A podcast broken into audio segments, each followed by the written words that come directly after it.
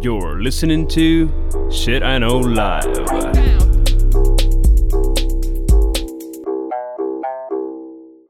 Доброго времені суток з вами ваш любимий подкаст Shit I Know Life і ми його незмінні ведучі. Кріс Косик. І Діма Малеєв. Сьогодні в нас 34-й епізод. І тему ми вибрали наступну: про нерозгадані таємниці історії 2. Чому 2? І ми пропустили перші нерозгадані таємниці. Тому що перші нерозгадані таємниці в нас пішли під секретним епізодом 6, які можна, до яких можна купити собі підписочку, підписавшись на наш патреончик. Нам е, перший епізод дуже сподобався. Ми там всякі різні е, таємниці Да. таки не розгадали. І того ми вирішили м, записати ще один епізод, тому що, як виявилось, коли ми почали робити research, більшість подій в історії, які відбуваються, люди так і не знають, що воно було, як воно сталося, і так до кінця не можуть розібратися, хто в тому винний. А це е, для нас з Дімою отлічне поле для обсуждень. Газета Бульвар. Я, е, я тобі скажу, я оцей раз, коли готувалася, ну, в мене ще були якісь там, знаєш, запаски з минулого разу. Але я знайшла ще більше, і що саме смішне, в мене вперше я довго готувалася до подкасту, тому що е, в мене було декілька е, якби, хвостів, які виявилися хибними. Нікуди мене не привели. Ого. І я така в кінці. А я така в кінці поняла, це насправді не історична якась штука, а це теорія заговора. А, Тоже да, записала, лишила. Кстати, ты знаешь, очень тяжело было распри- э, распределиться, что такое теория заговора, а что такое вот э, реальный кейс. Я Да. вот сейчас проверял, я, я тебе говорил, что я буду готовить лохнесское чудовище, но я все-таки его выкинул, потому что я решил, что лохнесское чудовище — это все-таки больше теория заговора. Да. Ну, в мене так було, я хотіла взяти коп'йо судьби. У, Це знаєш що? Нет. Це, ну, це той наконечник, яким говорять, е, добили Ісуса Христа, коли його розіп'яли. А, ну, ясно, не розгадана тайна вообще. І, да, ні, і говорять, що цей артефакт реально е, мав Олександр Македонський, ще там всякі, і що, типу, Гітлер на ньому був помішаний. І так як я там пам'ятаю, е, то останній раз, власне, в нацистів його бачили, ну і потім. Все попропадало, як з нацистами е, получилось в кінці. І я, власне, знаєш, я спочатку думаю, о, де розгадана таємниця, а потім думаю, я коли почала читати самі е, ті християни, не можуть толком сказати, де то і звідки воно було. Ну там, коротше, більше теорії, ніж е, історії, тому теж мені прийшлося е, викинути. Але цілий день е, я на ту вещь потратила, звісно. И ты знаешь, я вот начинаю чувствовать, что чем больше мы будем это делать подкаст, тем мы, короче, можем превратиться реально в тех шизиков, которые в теории заговора верят и их распространяют. Потому что я, я начал ими зачитываться. То есть, если Да. раньше я, знаешь, там читал, ну, такое, типа, со скептисом, то сейчас я так, хм, а ну давай еще почитаю, еще почитаю. И ты такой, не, ну, ну реально, ну правда же. И я начинаю Ну, я в это тобі всё казала, верить. що є люди, які професійно займаються теорією змов. Я вважаю, що це не найгірша професія. Я можу придумати гірші. О, да, да. Мы с тобой только что говорили. Инстаграм-блогер. То факт, то найгірша професія. Хорошо, ну що, давай не будемо затягувати, бо Давай. в мене, я не знаю, як в тебе в мене інфи много. І хорошої. О. Того твій перший ход. Хорошо. Мой первый ход. Я начну с легкой теории. с легкой загадки. Потому что ты видела фильм «Видок»? М, я можу, я стільки говна бачила. Ну да. Нагадай мені про що. Слушай, он какой-то такой старый, какой-то, я не помню, наверное, французский какой-то. Там бегал тип, и у него была такая маска на лицо, на которой не было там ни изображения, он просто был такой блестящий, знаешь, у него золотая, типа как золотое лицо было, но, ну, ну, как бы без ушей, без глаз, без всего, а просто, Окей. знаешь, как будто сковородку ему в голову вставили. И Так. он такой а бегал, и за ним какой-то детектив бегал. Ну и вот. Ну, не, не, не нагадало сильно, але Ну да. розказуй далі. Я бы не сказал, что это был популярный фильм. Мне кажется, он был... Я в своё так время- розумію, канал е, кінорев'ю це точно буде не наше з Сто тобою. процентов. Так. Короче, а, фишка в том, что этот фильм был, по-моему, популярен просто из-за того, что там, знаешь, был классный спецэффект на этой маске, и, наверное, только поэтому его хоть кто-то когда-то смотрел. Но в любом случае, а, впервые э, моя история будет про Джека Прыгуна. А, Джек Прыгун — это интересный такой персонаж, который до сих пор не знает, был он или нет, но впервые его заметили в 1837 году, а, когда какой-то полупьяный бизнесмен а, в Лондоне шел через кладбище, и он увидел какого-то, какую-то фигуру, которая очень высоко прыгала, а, потом взяла, перепрыгнула через забор и скрылась в тумане. А, потом а, с разных частей Лондона начали приходить какие-то там а, очевидцы, которые говорили, что на человека напал а, серебряный медведь, а потом, что на женщину напал серебряный бык. Причем, когда говорили, что серебряный медведь, что он такой весь в броне был, когти, он какого- кого-то там даже растерзал. Ну и все вначале думали, что это City Gossips, то есть это какая-то, типа, ну что там крестьяне могут выдумать в этом Лондоне, знаешь, что-то перебухал, и вот придумали себе какую-то вот такую срань. И м, а, когда-то в Джону, в, тот, в том году, в 1838 году мэром Лондона был Джек Кован. И, короче, ему пришло письмо, что на самом деле какие-то лондонские бизнесмены поспорили, что в Лондоне появится неизвестное существо в трех обличиях. Во-первых, первый попрыгунчик, а, бык и медведь.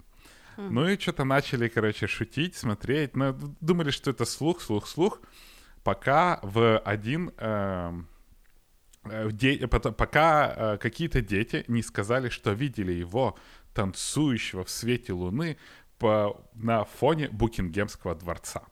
По какой-то причине, когда это сказали дети, весь Лондон в это поверил. И люди начали очень сильно бояться. Люди начали бояться реально выходить на улицу. А потом появилась такая девушка, которую звали Джейн Олсоп. А, она... э, к ней когда-то в дверь постучал какой-то чувак. Она открыла дверь и увидела милиционера, а, полицейского, который попросил и говорит, мы тут нашли убийство, дайте нам свечку. Ну, потому что ни хера не видно было, судя по всему. Она вынесла ему светильник со свечкой, а, а тут он сказал ха-ха-ха, скинул с себя одежду милиционера, и там оказался чувак в серебряной броне, а, с когтями на руках и вот в маске вот этой вот, из которой из глаз шел огонь. Она, короче, испугалась. Естественно, начал убегать. Ну да, я бы тоже испугался, честно говоря. Тут э, не скроешь. Я би, я тобі скажу, я би тільки відкрила двері в 1800 якомусь, побачила мінта, і мені би вже би того хватило. Ну да, согласен. Ну и вот. И он, короче, ее что-то там ударил рукой, расцарапал, но она убежала. Такое Ну, добре, що рукою. Добре, Да, що рукою. ну, такое повторялось два или три раза.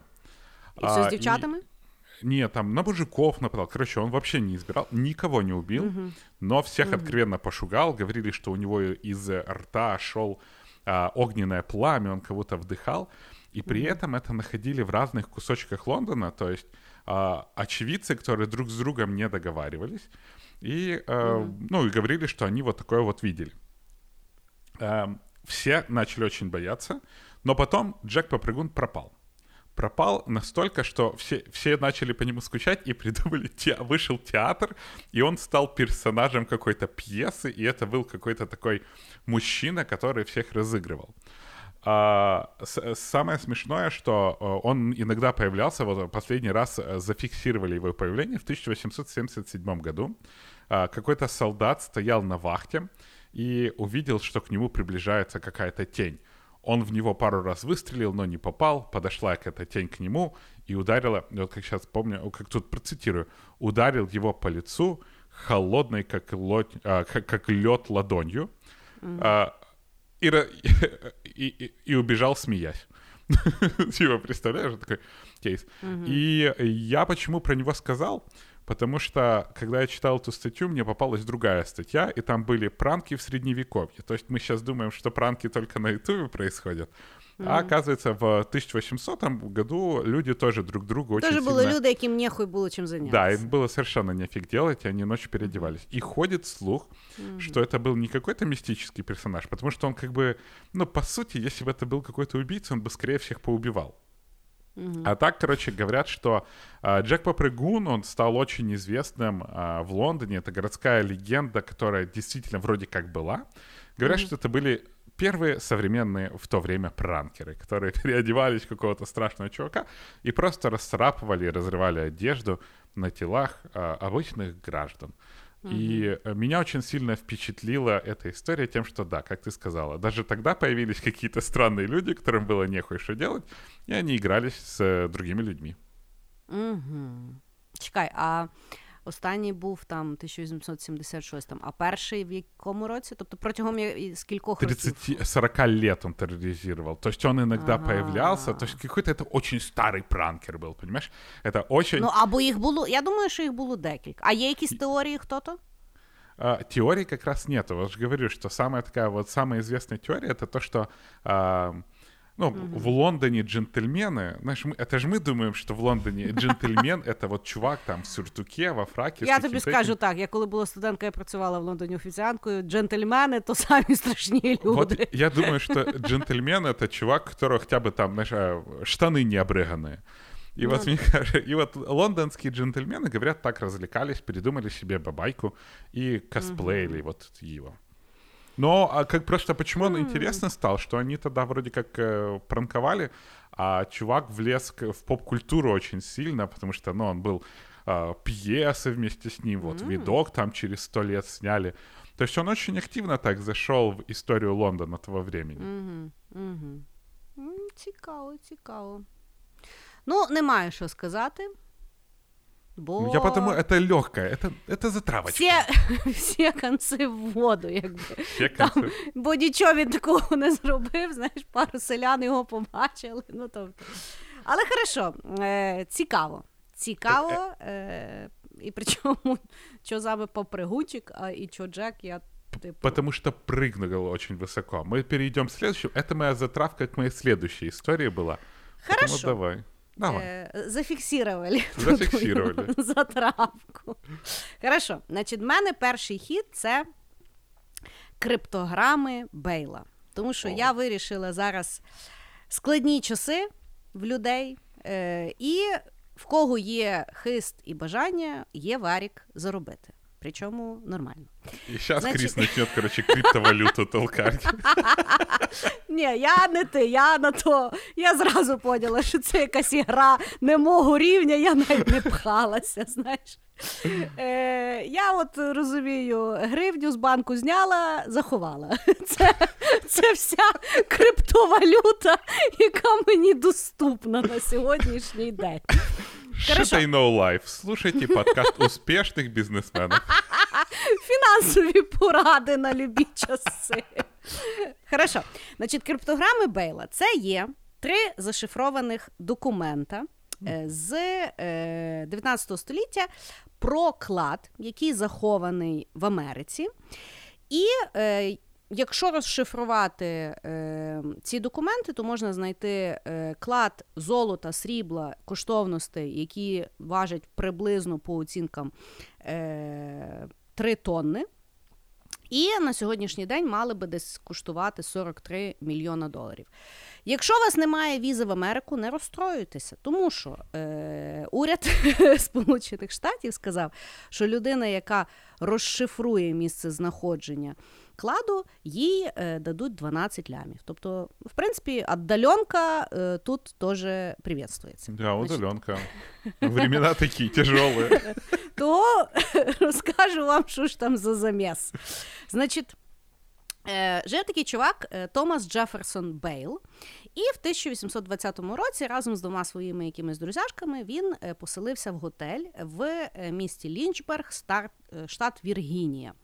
Е, Була якась осінь, вони вирішили там провести зиму. Значить, ті два тіпа щось потусили, потусили і поїхали. Томас лишився до березня. І відповідно, оскільки він там жив сам, то він поколігував з е, ну, той, що управляючий готелі, е, звали його Роберт Моріс.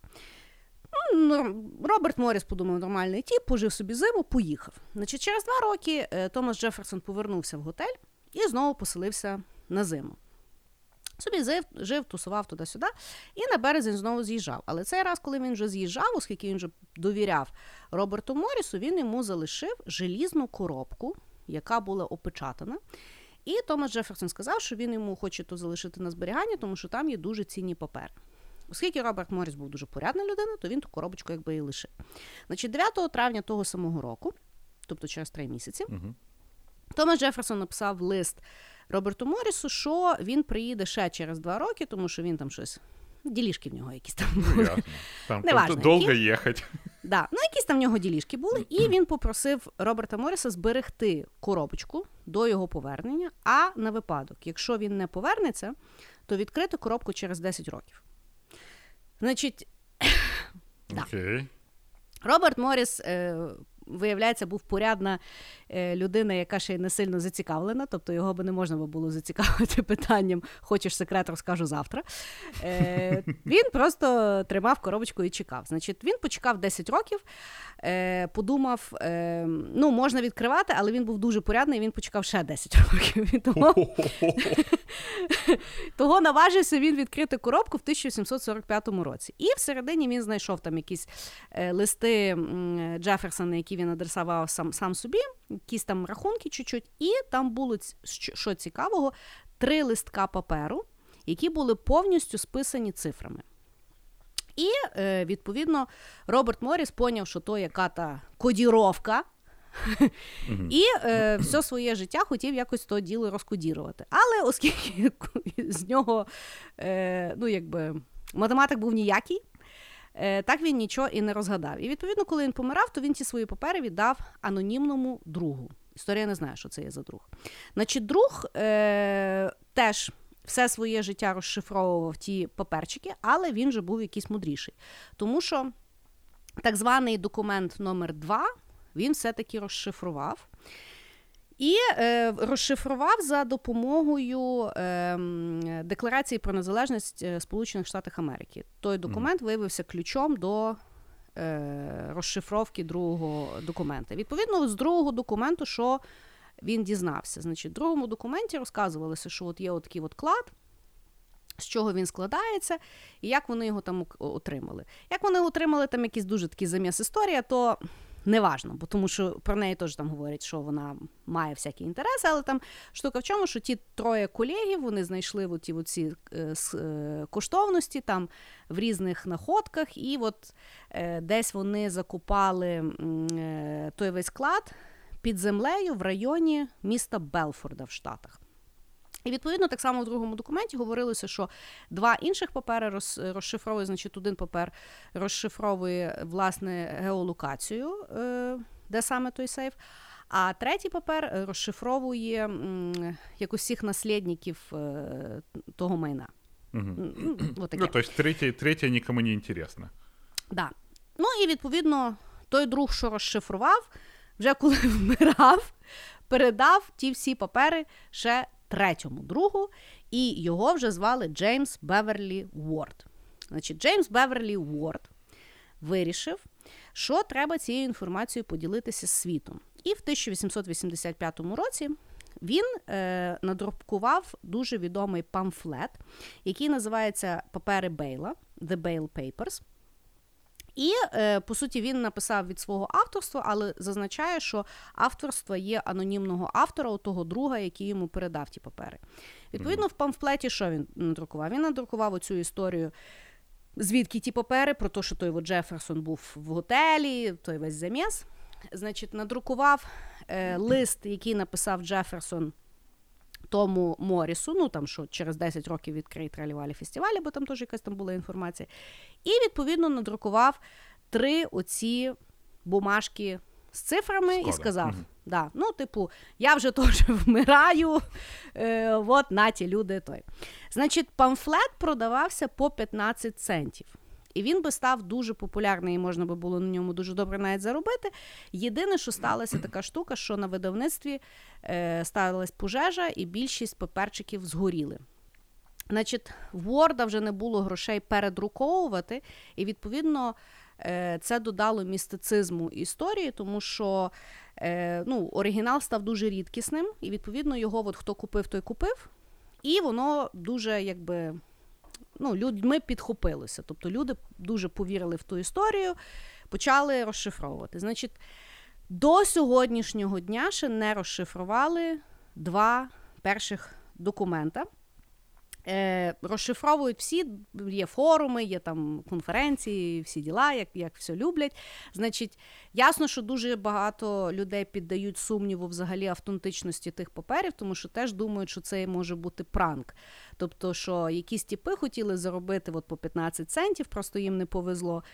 І відповідно, отак. Але е, експерти з криптографії погоджуються, що код дуже цікавий, і це не є вигадка. І, власне, того вони дуже хочуть якби його розкодувати. І навіть е, е, криптографи, які е, займалися навчанням криптографів там в. Е, воєнних десь там в Штатах, uh-huh. вони по сьогоднішній день використовують ті два папери в навчальних матеріалах. Тобто люди, коли вчаться криптографії, то вони розглядають ці от папери, тому що ну, говорять, що там є сенс. І е, ну, понятно, що люди, які не дуже мудрі, вже е, купу землі перекупали біля того міста, де було сказано офіційно і неофіційно. Там останній раз щось в 80-х, ну от 1983 році, здається, якусь бабу сумасшедшу знайшли, що вона сказала, що вона там щось там розгадала, перекупала купу землі, то її аж в тюряшку посадили. бо Вона дуже дуже хотіла клад знайти. Е, І ще, якби взагалом є дуже багато теорій, хто автор, і, можливо, хто є пранкер. І була навіть теорія, що пранкер, який створив ті папери, це був Едгар Алан По, е, бо він був відомий. Такий лю... тізер ну, своєї нової книжки, да? Да, але єдине, що ну, чуть-чуть не сходиться, тому що памфлет вийшов е, якось багато років після того, як він помер. Ну, тобто мала ймовірність, плюс мова, яка використовується в написанні памфлету, говорить, що ну, тоді, коли жив Ал, е, ну, що Потак не писав і що він так не використовував. Е, Вот так. Вот так. Ну, ты знаешь какие-то очень странные отмазки, типа вот Эдгар а, Алан По там, он же Ну, он же звездец крутой писатель был. Ну, что он там да. не мог на другому так язикі нього... написати? Ну, да, і в нього плюс, е, ну, він ж, типу, любив дуже криптографію, в нього навіть там одна якась повість є, що там щось він там за Ну вот Криптограф. я про то же, знаешь, типа человек, который там, понимаешь, что умирает, он говорит, ха, ха, я вам, ребятки, оставлю насліддя. Але просто знаєш, якщо це є пранк, то найбільш логічна якби зв'язка це є заробити на памфлетах, тому що вони коштували по 15 центів, відповідно, їх надрукували дофіга. І тобто, ну це знаєш, як по суті придумали лотерею. І, е, і власне сенс тоді, ну. Хіба то в нього був якийсь родич е, регулюватий? Ну вот, а прикинь, типа, я не знаю, может, был там у тех, кто книжку продюсер, не, ну, у авторов не продюсер, а агент какой-нибудь. Ты представь, что на самом деле этот тип был агентом Алана По, и у Алана там По была книжечка, которую он mm-hmm. не успел выдать, и это была часть истории просто. И тип такой, ну, книжку целую мы не издадим, потому что он не успел ее, допустим, дописать, а вот тут вот интересненько. Угу. Ну, е, да. Мене найбільше в тому всьому уміляє е, той факт, що е, ті коди до сих пір не можуть розгадати, навіть давали тим сраним суперкомп'ютерам, і теж суперкомп'ютер сказав, що да, сенс в тому є, що це не рандомне. Бо вони, по суті, дали суперкомп'ютер, думали, що суперкомп'ютер скаже, що це просто якась там, знаєш, ну, пранк, рандомна mm-hmm. фігня, тобто тексту там нема. Суперкомп'ютер сказав, що ні, там інтелідженс є. Але який, я не знаю. Я думаю, курва, нафіга тебе будували стільки років? Розумієш, щоб ти мені сказав, то, що я і так знаю. Ну, отаке. Так що, так що, людоньки, маєте можливість на удальонці 12 лямів собі підняти. Е, Цифр там небагато, паперчик там невеликий. А мне интересно, а тогда точно так же использовали географические координаты? Да. Ну вот на то время, то есть там было, да, да. там... Ну, да, я, да, да. Там. Я бы хрен сейчас без GPS нашел. Как вы найдете, не знаю. Но да. Я просто женщина неусідчива, я навіть ну, я навіть не беруся. Знаєш, тобто я от з тих людей, знаєш, от є загадки. і загадують от людині загадки або якийсь ребус. І я, наприклад, якщо в перші 5 хвилин не знаю, мені пофіг, я я навіть не мучуюся. Знаєш, Е, от є От люди, які потім там місяцями не ну, от, знаєш, не можуть спати. Мені пофіг. Ну того, знаєш.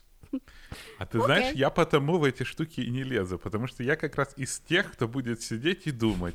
И причем я, и, и у меня может оно все, и мне когда-то кто-то задал какую-то задачку, а мне же интересно, я ее, ну, не могу решить, ну хоть ты І тресни. шопом та людина вмерла, і ти так і не знаєш по сьогоднішній Не-не-не. день. Это был какой-то там алгоритм, знаешь, там задача какая-то. Я Так. ходил, ходил, ходил, ходил. Ну, не получается, что ты будешь делать. Вроде, знаешь, у меня в голове как будто а, там несчастная любовь, когда ты думаешь о бабе все время, а я думаю об этом дебильном алгоритме, как это решить, решить. И тут, наверное, через месяц я в 3 часа ночи такой и Ну, хоч решил. Пришло, молодец. Я пошел, ну, короче, знаешь... и, и- попробовал, и решил такие. И что, радовался в четвертій ранку? Я такое чувство, что, знаешь, отпустила. Ну, как бы, как-то, когда вот что-то у тебя, как будто на споведь сходил, серьезно. Це класно. А я з тих людей, що от я зараз поняла, що знаєш, є оті загадки. Ну от перша, яка мені прийшла, це коли там річка і там щось звірятка переправляються, і типу хто Ну. як там переправився. Що саме смішне, мені можна сто разів задавати ту загадку, я кожен раз забуваю, і я знаю, що я колись знала, але я забула, і мені далі пофіг. А меня, знаешь, что вот еще раздражает? Когда ты слово какое-то хочешь вспомнить, и оно у тебя вот прям на кончике языка, а ты, знаешь, как будто, как собака, типа, все понимаю, сказать не могу. И вот, Ну, роби так, як я придумую слова.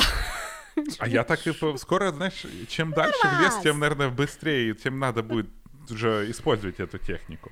Дімочка, то вікове. Не факт, факт. е, паритися е, такими віщами, як ребуси і загадки, бо воно і так все забувається. Не, ну в какой-то же момент нам должно прийти, мы должны начать решать кроссворды там, японские кроссворды. Ні, я сподіваюся, що має настати дзен, і я маю зрозуміти, що мір тлен, і взагалі це все все одно.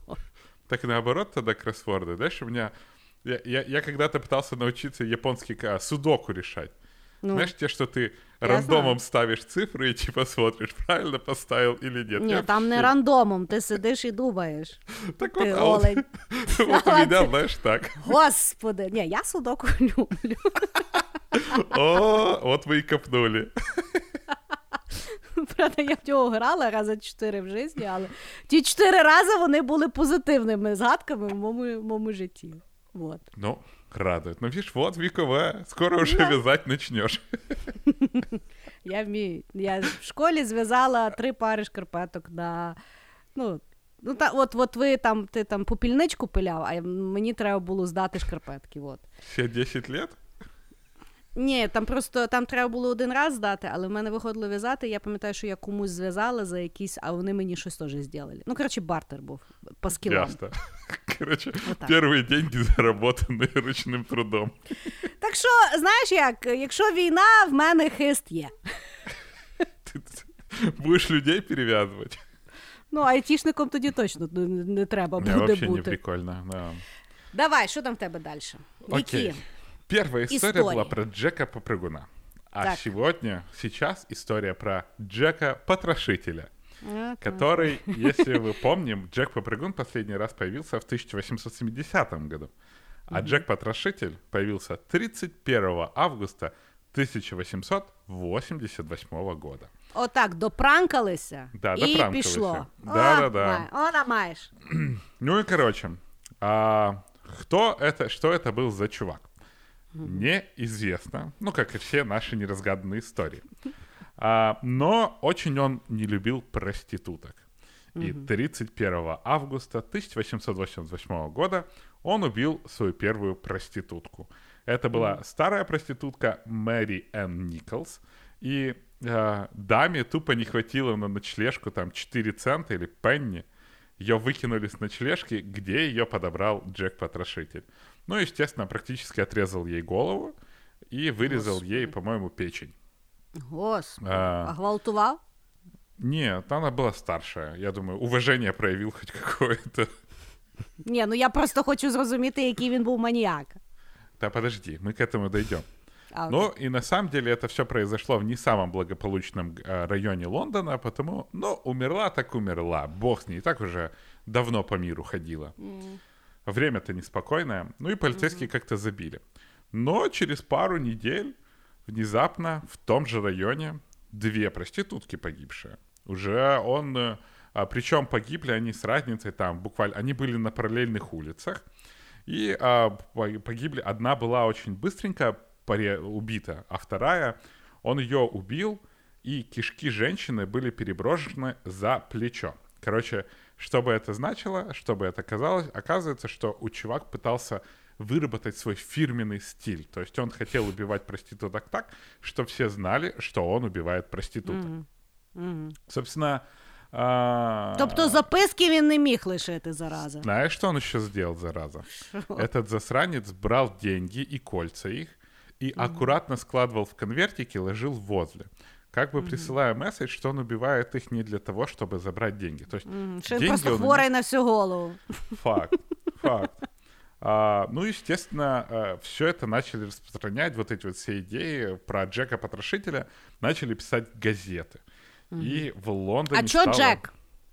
Да ну называют они Джеками всех, не знаю. А, ну, то типу як Іван. ну, наверное. Ну, Ну-ка. я не Ні, знаю. я, Зах- я, ну слухай, ти ресерчив, я питаю. Я, я что, у меня этот вопрос даже не возник. Ну, Джек и Джек, ну, назвали так. Ну, мені цікаво. Ну, знаешь, это... э, как Ні, ну называют? потрошитель понятно, чо, чо Джек. Ну, то, то той Джек, знаешь, той, той типа, ну, Ну, той хорошо. Бодя. Ну, я, не знаю, я думаю, что это как Бодя. Вот. А, что самое удивительно, а, когда газет начали это писать, внезапно обвинили евреев. Потому что решили, что евреи убивают проституток, забирают у них органы для своих э, еврейских ритуалов, колдовских. Потому что в те времена евреи очень сильно бежали с царской России, где их там гнобили. И вот они все оседали в Лондоне, и там почему-то решили убивать проституток. Так и решили. Вот.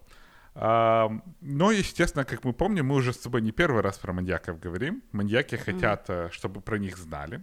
И а, в директору, э, ну, директору какой-то газеты приходит письмо а, со словами, что на- вначале менты вообще сказали, что они словили уже Джека Потрошителя, потому что в тот момент они за проституток стали горой и э, словили аж 80 Джеков Потрошителей.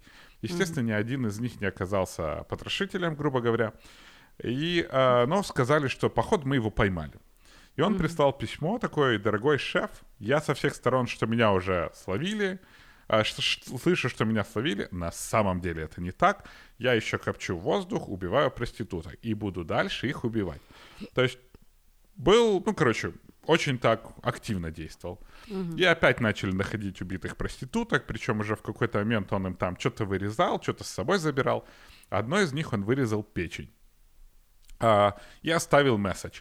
Вы не зря убиваете евреев. К чему этот месседж был, непонятно, но, наверное, он тоже просто не любил евреев. А, и, а, собственно, после того, как он вырезал печень у одной проститутки, он опять отправил письмо. Знаешь, такая, короче, а, с редакцией общается. Отправил письмо Dear, опять. в dear Diary, why да, so Dear blue? Diary. А, сказал, а, как вы, а, спросил, как вам мои новые убийства, как вам мои новые работы. Ну, то есть э, видно, что был э, арт, знаешь, artful person. А, и при этом он еще прислал половину печени. Сказал, что первую половину печени он зажарил и съел, и она была чудесна. Ну, А, печіночка у нас але бля. Ну, я не знаю, может, печенка проститутки. Дело вкуса, я считаю. Йой. Ну, Короче, а, и вроде опять пропал.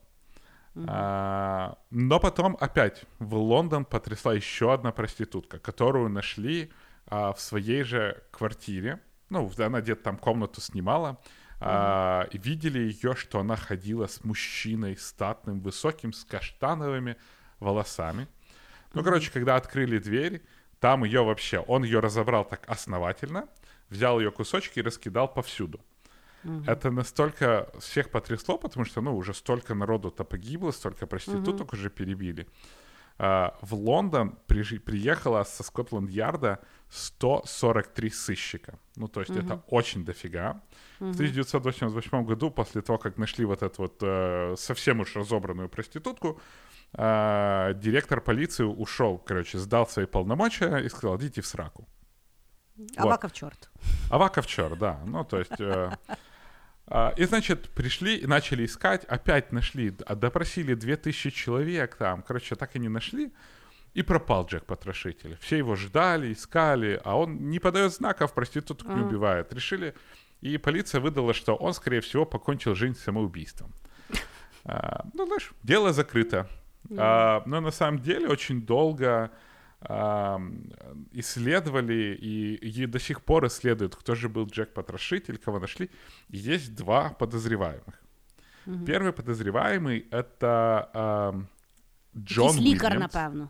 Да, это был доктор Джон Уильямс, который э, э, очень важно понимать, что он, он был гинекологом, и он вот обслуживал зараза. проституток, и угу. э, он делал им аборты.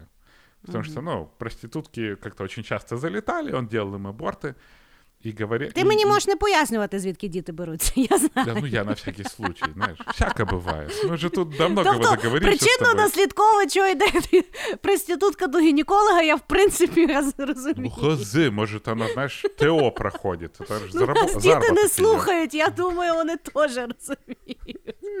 Ну, факт в том, что, короче, а, фишка в том, что а, Джон Уильямс, во-первых, очень быстро уехал из города после того, как а, нашли вот эту вот последнюю растерзанную проститутку, но тип, mm ну, уехал и основал национальную библиотеку в городе Уэльс. А, mm Умер он в 1926 году, но а, говорят, что в какой-то момент а, ну, его жена не могла иметь детей. И mm поэтому он очень сильно не любил проституток, потому что они как бы старались завести детей, а у них mm не получалось, и он делал аборты, это его сильно вольнуло. mm но еще при этом о, нашли нож, который у него был законсервирован в банке с женскими матками. Матинку. Вот, а второй был тип, это э, Аарон Каминс, Косминский. Это mm был обнищавший еврей, который сбежал с России. mm А почему его обнаружили? Потому что он был одним из подозреваемых, но не смогли доказать. Но где-то в 2000 Крім того, що він був єврей, в них нічого не було. Где-то да. Но говорят, что он был еще шизик. У него были всякие припадки ага. галлюцинации. То есть у него была шизофрения, ему было очень плохо, у него были разные угу. приступы. Угу. А, но, короче, его не, нашли, не, не доказали, он остался на свободе. А после вот последнего убийства его поселили, посадили в психушку. Ну и вроде он угу. как-то там то ли умер, то ли что. Но ДНК-тест, который провели в 2000-х годах, доказывает с одного трупа проститутки и с ну, оказывается, эти то ли вещи остаются. Ну, короче, где-то они берут эти ДНК. Доказывает, что Джек Потрошитель вероят... с вероятностью в 99,2% был вот этот вот обнищавший еврей. Но чортовий доктор. Але як би він, да, як би він ту печінку знайшов? Ну, от, от дивись. Да, был, от короче... ти знаєш, як вирізати печінку? Чисто да. теоретически, Это конечно. был один из факторов ну. того, что все думают, что это был доктор, потому что какую-то проститутку он где-то в ночи за три да. минуты вырезал у нее э, да. печень. И по сути говорят, что, скорее всего, э, ну, такое может сделать только из, э, опытный хирург, потому что, ну, надо знать, где она есть. Та і потім треба мати гроші, час, натхнення написати лист в дорогу редакцію. Як воно обніщали, то де би воно то писало? Ну, слушай, це ж єврей все-таки був. Ну, але то все-таки ще були темні часи. Ну так, слушай, ми тут з тобою про Ісуса і піку говорили. Я думаю, що. Ну, не знаю. Я думаю, що все-таки Джек Потрошитель мав бути багатим, тому що це треба, ну. Е, ну, тобто, треба мати е, достатню кількість часу е, і бездельничество, щоб ну, воно ну, так он от, же от, таке доктором от... был. А вот а еврей... Не, ну я ж кажу, да. А еврей был обнищавший, у него было больше времени. Хм. Ну, видишь, хм. ДНК... Я думаю, тест... щось там ДНК Но, не то его. Знаешь, время никого не бережет. Понимаешь, вот доказали быть ДНК и ДНК, все, определили еврея. Но этот mm-hmm. проклятый врач с этой банкой маринованных маток и окровавленным ножом вот вообще всю историю поломал. Ну, кажу, я все-таки заступлюсь за е, єврея. Я думаю, що то підстава. Угу. Может быть. Да. Що щось там, ну, знаєш, теж, е, я би не довіряла тому ДНК, яке зібрали десь там в канаві в Лондоні, потім. Ну, тобто, е, ну, е, десь там, може, знаєш, він там був десь там е, з якоюсь з тих жінчин. Ну, то ж не обов'язково, що він її вбивав. Может быть, было совпадение. Может, он он ее любил и там сразу ее достиг. Так, А может, они вместе работали, а? Знаешь, типа, хто? А, той? ну, еврей и хирург. Цікаво. Ну, е, цікаво. Бачиш, е, така стільки сищиків, а А варіантів. А толку ми з тобою самі могли, блін, придумати, знаєш, без розслідування. Що более, воно- знаешь, с Википедией тем более вообще Да. Типу, ну, таке. Ясно, да. Е, страшна, звісно, історія. Е, Но тоже Джек. Тоже Джек, бачиш? Мене більше, мене більше з того всього цікаво, чого вони всі Джеки. Ты можешь судить, знаешь, как этот неизвестный, это как А, вот нет, если то Джон, Джон- нашли, Джо это Доу. Джон До, а ну так Да. это ж бриты. А, а це що тоді? Джек? Ну, хорошо. Ну, может Може, быть. може. Добре. Значить, е, моя е, розряжу трохи обстановочку. Е, значить, мій другий хід е, буде, е, звісно же, радянський. Ну, О, вот это почти ясно. радянський. М, Я люблю. Ты, я слушай, люблю. ты, ты октябренком была? Е, не, я була жовтенятком. А, ну да. А, о, А- хорош. Так это ж то же самое.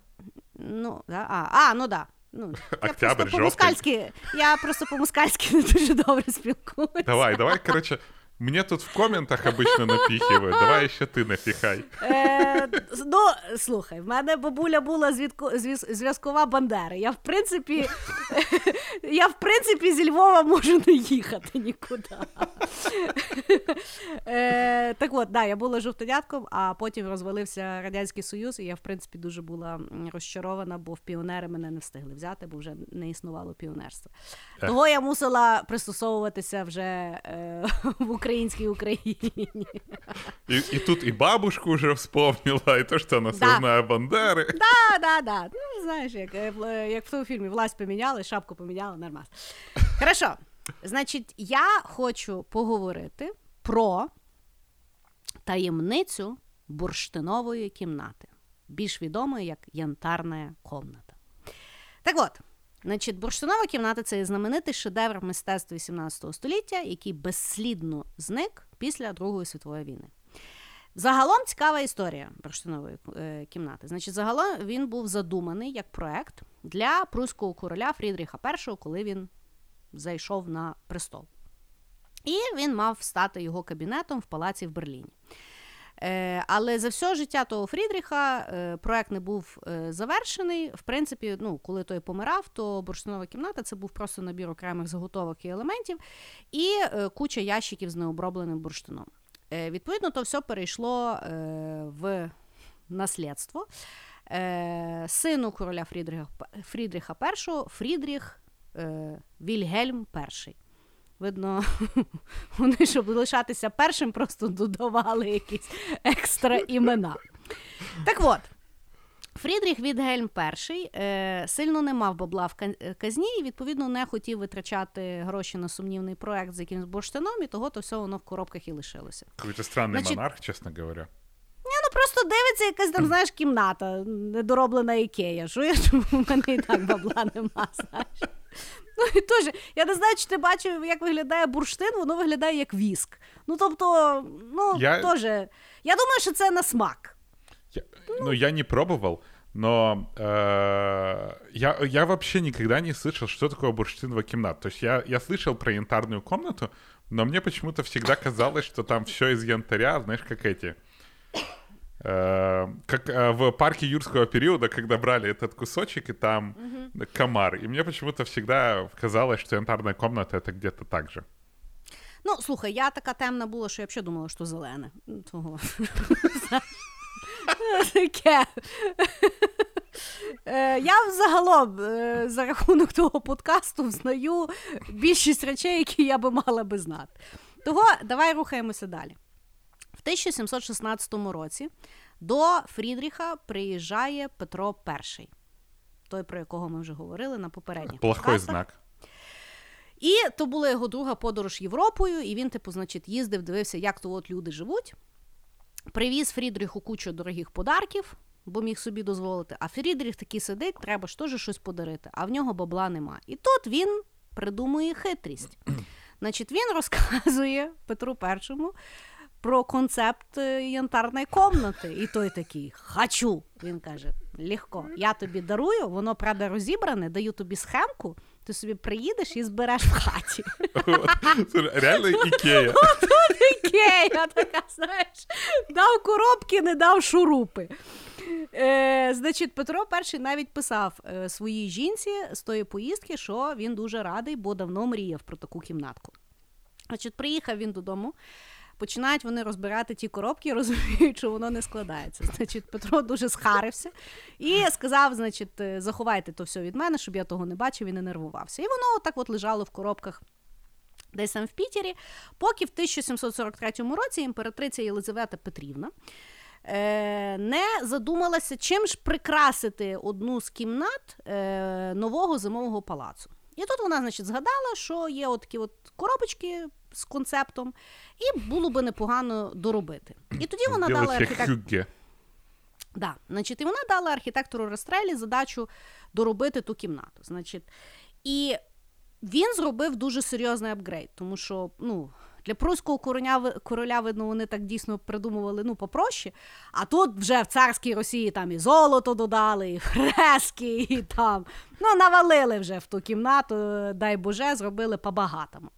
І відповідно кімната вообще була мала широченний успіх, там приймали гостей, всім дуже все нравилося. І в е, а через декілька е, років її взагалі перенесли е, в царське село і збільшили ще в два рази. Тобто, ну, тобто зробили вже таку, якою от люди її знають сьогодні. Якщо ви загуглите і побачите фотографії, це є власне от концепт, який вже там. Слушай, Супер а апгрейд. просто мебель? Ні, чувак, це обшивка стін. Ага, окей. Тобто це такі дуже багаті стіни, такі супер. Дорогие обои. Да, да, да. Окей. Е, е, і е, обої і підлога. Ага. Ну і плюс частина бурштинової кімнати, це там, знаєш, якісь шкатулки поставили, там ще якісь там коника. Ну, Ну, понятно. я в інтер'єрі е, по багатому не сильно розбираюся. Того, але це, ну, типу, от така. Е, от, е, заходиш пуста кімната, е, береш, розкладаєш янтарну кімнатку, а ти як в ларце зразу. Ага. Ну так. Ну, все, ну, приятненько. От, да, приятненько. Значить, е, проблематика бурштинової кімнати була, що її постійно реставрували. Через те, що в той час е, було нестабільне питання з температурою, тобто то пічку затопили, то провітрили, виявляється, бурштин від того дуже сильно розкладається. І мало того, що вона і так була дорожезна, та кімната, так її ще й постійно реставровували. І е, в 1941 році. Е, Царське село окуповується німцями як вражеська територія. Німці приходять, дивляться на ту кімнату, думають, «М, непогана кімната, будемо пакувати. Значить, е, 14 жовтня 41-го року кімнату демонтували за 36 годин і склали в 28 ящиків. І було дано, е, був даний наказ перевести кімнати до Пруського музею е, Кенінсбергу, е, де 13 листопада відкрили експозицію. І тут починається тайна. Значить, коли перевозили кімнат, е, кімнату з царського села і е, відкрили потім е, в тому Пруському музеї, в Пруському музеї кімната по розмірам була в два рази менша. І, відповідно, половина кімнати лишилася десь в ящиках зберігатися, де непонятно. Значить, коли відкрили ту кімнату, в, вона там три роки простояла, німці ходили, радувалися. В 44-му році почали їх бомбардувати. І той, власне, палац дуже бомбардували. Чувак, який був керівником музею, е- дуже запереживав за ту кімнату і склав її знову в коробки і десь теж сховав. Значить, в 45-му році той палац взяли росіян, е- радянські е, війська.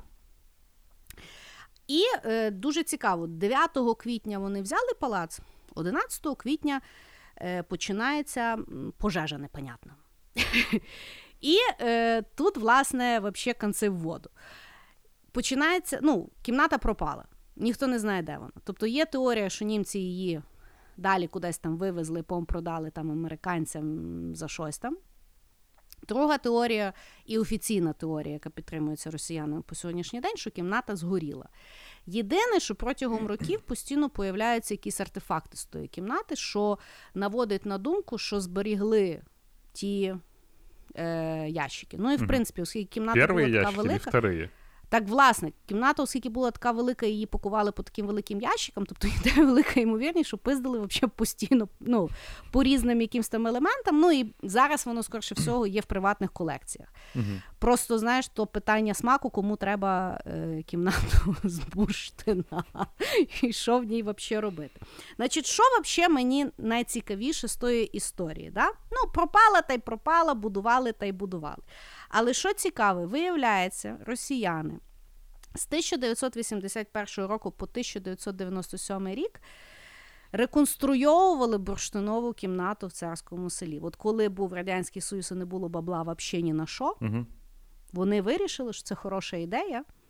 Зробити знову ту ікею кімнату, яку постійно треба відреставровувати, бо вона постійно нищиться. От поясни мені. Ну... Тому що це признак чого? Величі ну, чи дурості? У Петра Первого ж було. Ой, у, і у Єлизавет Петровни ж було. Ні, ну та в неї було, вона була монаршою, і ви її скинули потім за комуняках. Ну тобто, її того і скинули, бо вона на таку херню тратилась, розумієш? Люди голодали. І оце мене і в 2003 році на 300-річчя Санкт-Петербургу бурштинову кімнату нарешті відновили. І всі фотографії, які сьогодні ми бачимо, це є власне та відновлена по ескізам бурштинова кімната, тому що оригінальна, Бог його знає, де вона є. Значить, є цікава штука, що від, ну, е, точно реліквію знайшли е, в одного з німців, який перевозив в 41-му році кімнату з Петербургу в Прусію. Угу. Значить, він по дорозі вирішив собі сувенірчик списати. Значить, Вкрав е, частину флорентійської мозаїки угу. і е, якийсь комод. Ну, тобто він там не е, скрепку, е, знаєш, ну, я забрав. понял. Що, ну, розумієш? І е, відповідно передав своєму нотаріусу на зберігання. Нотаріус виріш, виявився не дуже порядним. Як і всі нотаріуси. Я от хотіла сказати, я хотіла обобщать, але я, в принципі, нотаріусів не знаю, але от таке от, е, така от штука. Значить, нотаріус е, хотів то продати, його пов'язали, і що саме смішне, суд чомусь е, вирішив конфіскувати в того нотаріуса, але присудив е, власність його дочці. Якийсь дуже дивний німецький суд. Дочка сказала, що заберіть то, то, то, то ті радянські вещі від мене, подарувала своєму місту, а місто вже подарувало Путіну е, в царське село, чим він дуже тішився. Тому от така от є загадка бурштинової кімнати. Е, Найбільша загадка, е, що одні хворі люди придумали то побудувати, другі то перевозили, а треті, а треті, коли не було грошей, вирішили її щось відновлювати. Е, Ну, е, Можна подивитися по фотографіям. Я якби. Ну, сказати, що я там прям вражена. Ну, цікаво, звісно, але можна дуже. Ну, тобто, за ті гроші можна зробити набагато більше цікавих речей, я так вважаю, аніж. Е... Тебе просто знаешь? не нравится империалистический стиль. Я просто представляю, знаешь, когда ее перевозили, и какой-то солдат там, блин, я не знаю, какой-нибудь комод тоже спиздил, и где-то сейчас на Любер, в Люберцах, где-то в девятиэтажке, в Хрущевке у кого-то под телеком стоит, знаешь, этот комод, угу. и вот этот телек стоит накрытый какой-то салфеточкой, и кто-то водит по такого, смотри, от дедушки комод остался, он у немцев забрал. Та слухай, я я загалом я, я, ну, я бачила таку інформацію. Я просто ніколи її не ресерчила, можемо про неї поговорити на якомусь подкасті. Але ну, під час Другої світової війни загалом пропало дуже багато речей ну, мистецтва і якихось цінних, і їх по сьогоднішній день не можуть знайти. І е, теж, знаєш, там ті питання приватних колекцій. Ну, Так, такое. может, там обычно уже сколько раз находили, найдут какую-то картину какого-нибудь Ван Гога у кого-то, блин, на чердаке лежит завешенная, mm-hmm. и все такие, о, 10 миллионов евро стоит картина. Ван Гога. И потом оказывается, что кто-то, короче, нес, нес, и, и вместо того, чтобы донести куда надо, завернул налево и принес домой, и вся в туалете повесил. Я mm-hmm. думаю, что с янтарной комнатой тоже может быть такая история, где-то в полях Германии, там, в каком-то деревенском доме, стоїть кусок Якийсь хворий має ту кімнату. Да, і такой... Ні, я просто, знаєш, я просто, ну, кажу, я, от, ну, коли подивитися на неї, Ну, її таку зробили вже рококо, знаєш, то той такий самий пшонк, okay. такий от шо, пшонка в стайл на на стероїдах, знаєш, mm-hmm. так що вже ну, от ти дивишся їх багато. Mm-hmm. І ну, от от таку кусок, знаєш, на навіть в хаті поставити. Ну, бля. ну це просто дивишся, і ти розумієш, що це ну, суба хтось зайшов. Ну, а ты заметила, что вот у этих политиков старшего поколения, помнишь, когда к этому, да, пшонки, когда забежали, да. там же он даже хранил мощи святых у себя дома посреди вот этой вот золотой срани. Ну да, да, да. Может быть, им что-то в голову, знаешь, там воспитывали, их как-то так сделали, что они и, и в Советском Союзе янтарную комнату восстанавливали. Ну, то есть Якщо вони куски трупів хранять, то чому б не встановити щось? Ну, це, таке? знаєш, як це мені більше нагадує, що люди прив'язують свою велич до матеріальних якихось речей, а не до вчинків, які вони роблять. Отак я філософсько закінчу це. Ну, красиво, красиво, хорошо сказала. Да, да. Того для мене якби таємниця не не настільки де вона, а наскільки нахіра вона.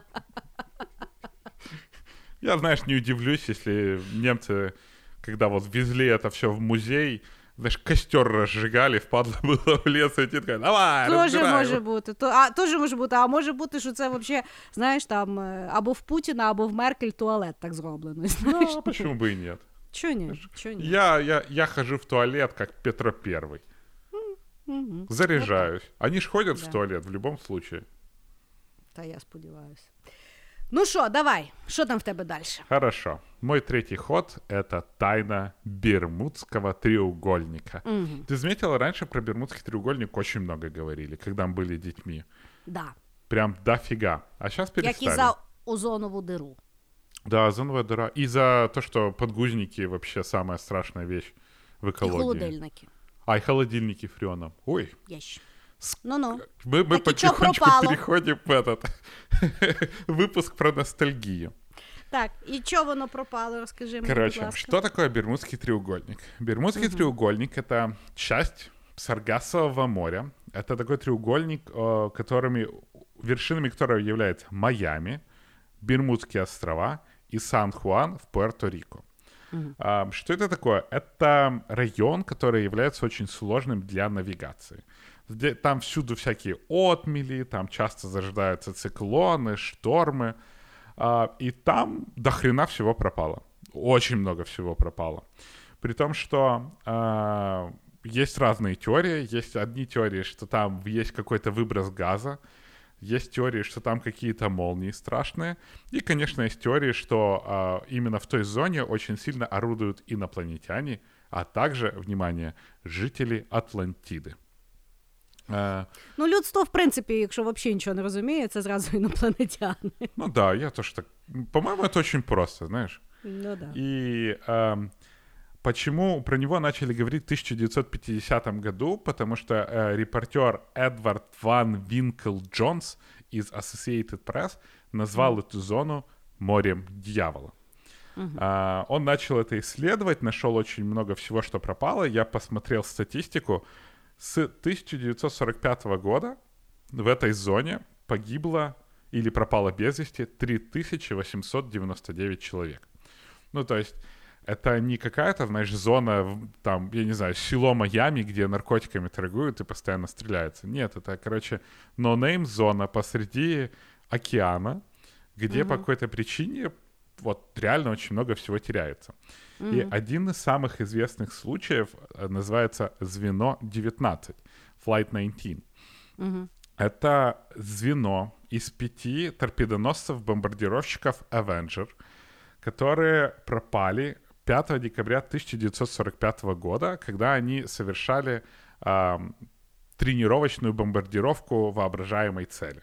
Ну, то есть они вылетали с базы, летели где-то в зону Бермудского треугольника, и, значит, там должны были скидывать бомбы.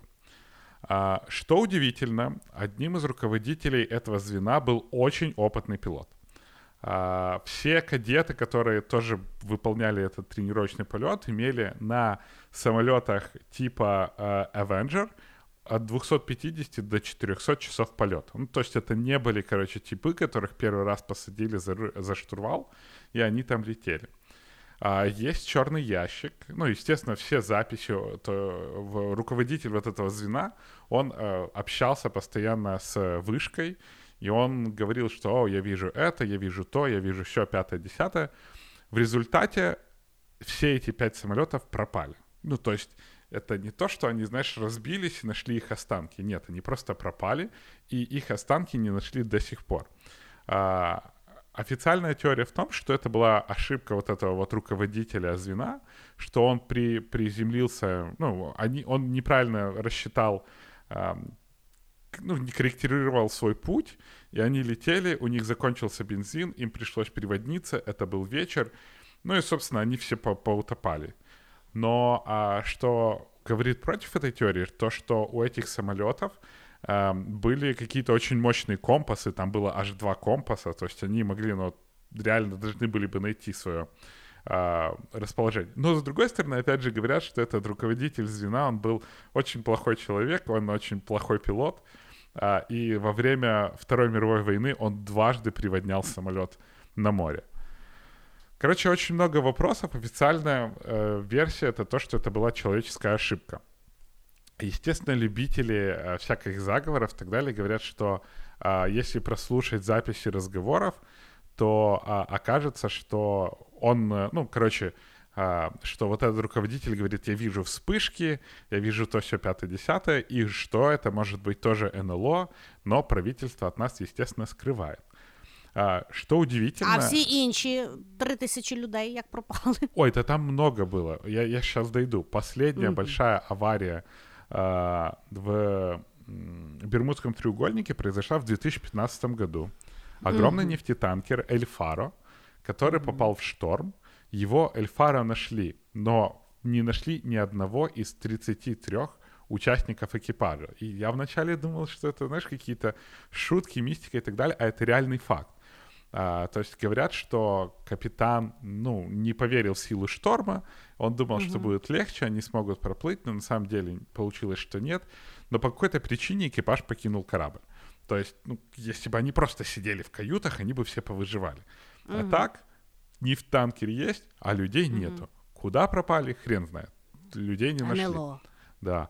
И а, вот в этой зоне очень часто терпели кораблекрушения, корабли, какие-то mm-hmm. дети постоянно пропадали на каких-то самолетиках, там, знаешь. Ну, короче, там действительно пропало очень огромное количество людей. То есть, как а, зараз... а зараз літають через той літають. кусок? А чого літають? Не бояться? Ну, все-таки, знаешь, э, придумывают отмазки. Ты же через дорогу переходишь, хотя же дороги сбивают много людей.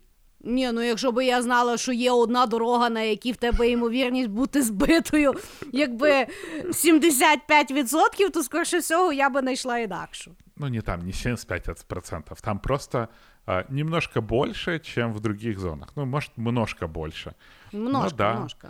Бермудский треугольник — это очень интересная зона, которая покрыта мифами и фактами mm-hmm. того, что там пропадают люди, терпят, корабли, э, терпят э, крушение самолеты, пропадають Але все одно через то, через ту штуку всі далі катаються. Ну да, ну, тобто ну, вона не є удобний, да? удобний маршрут.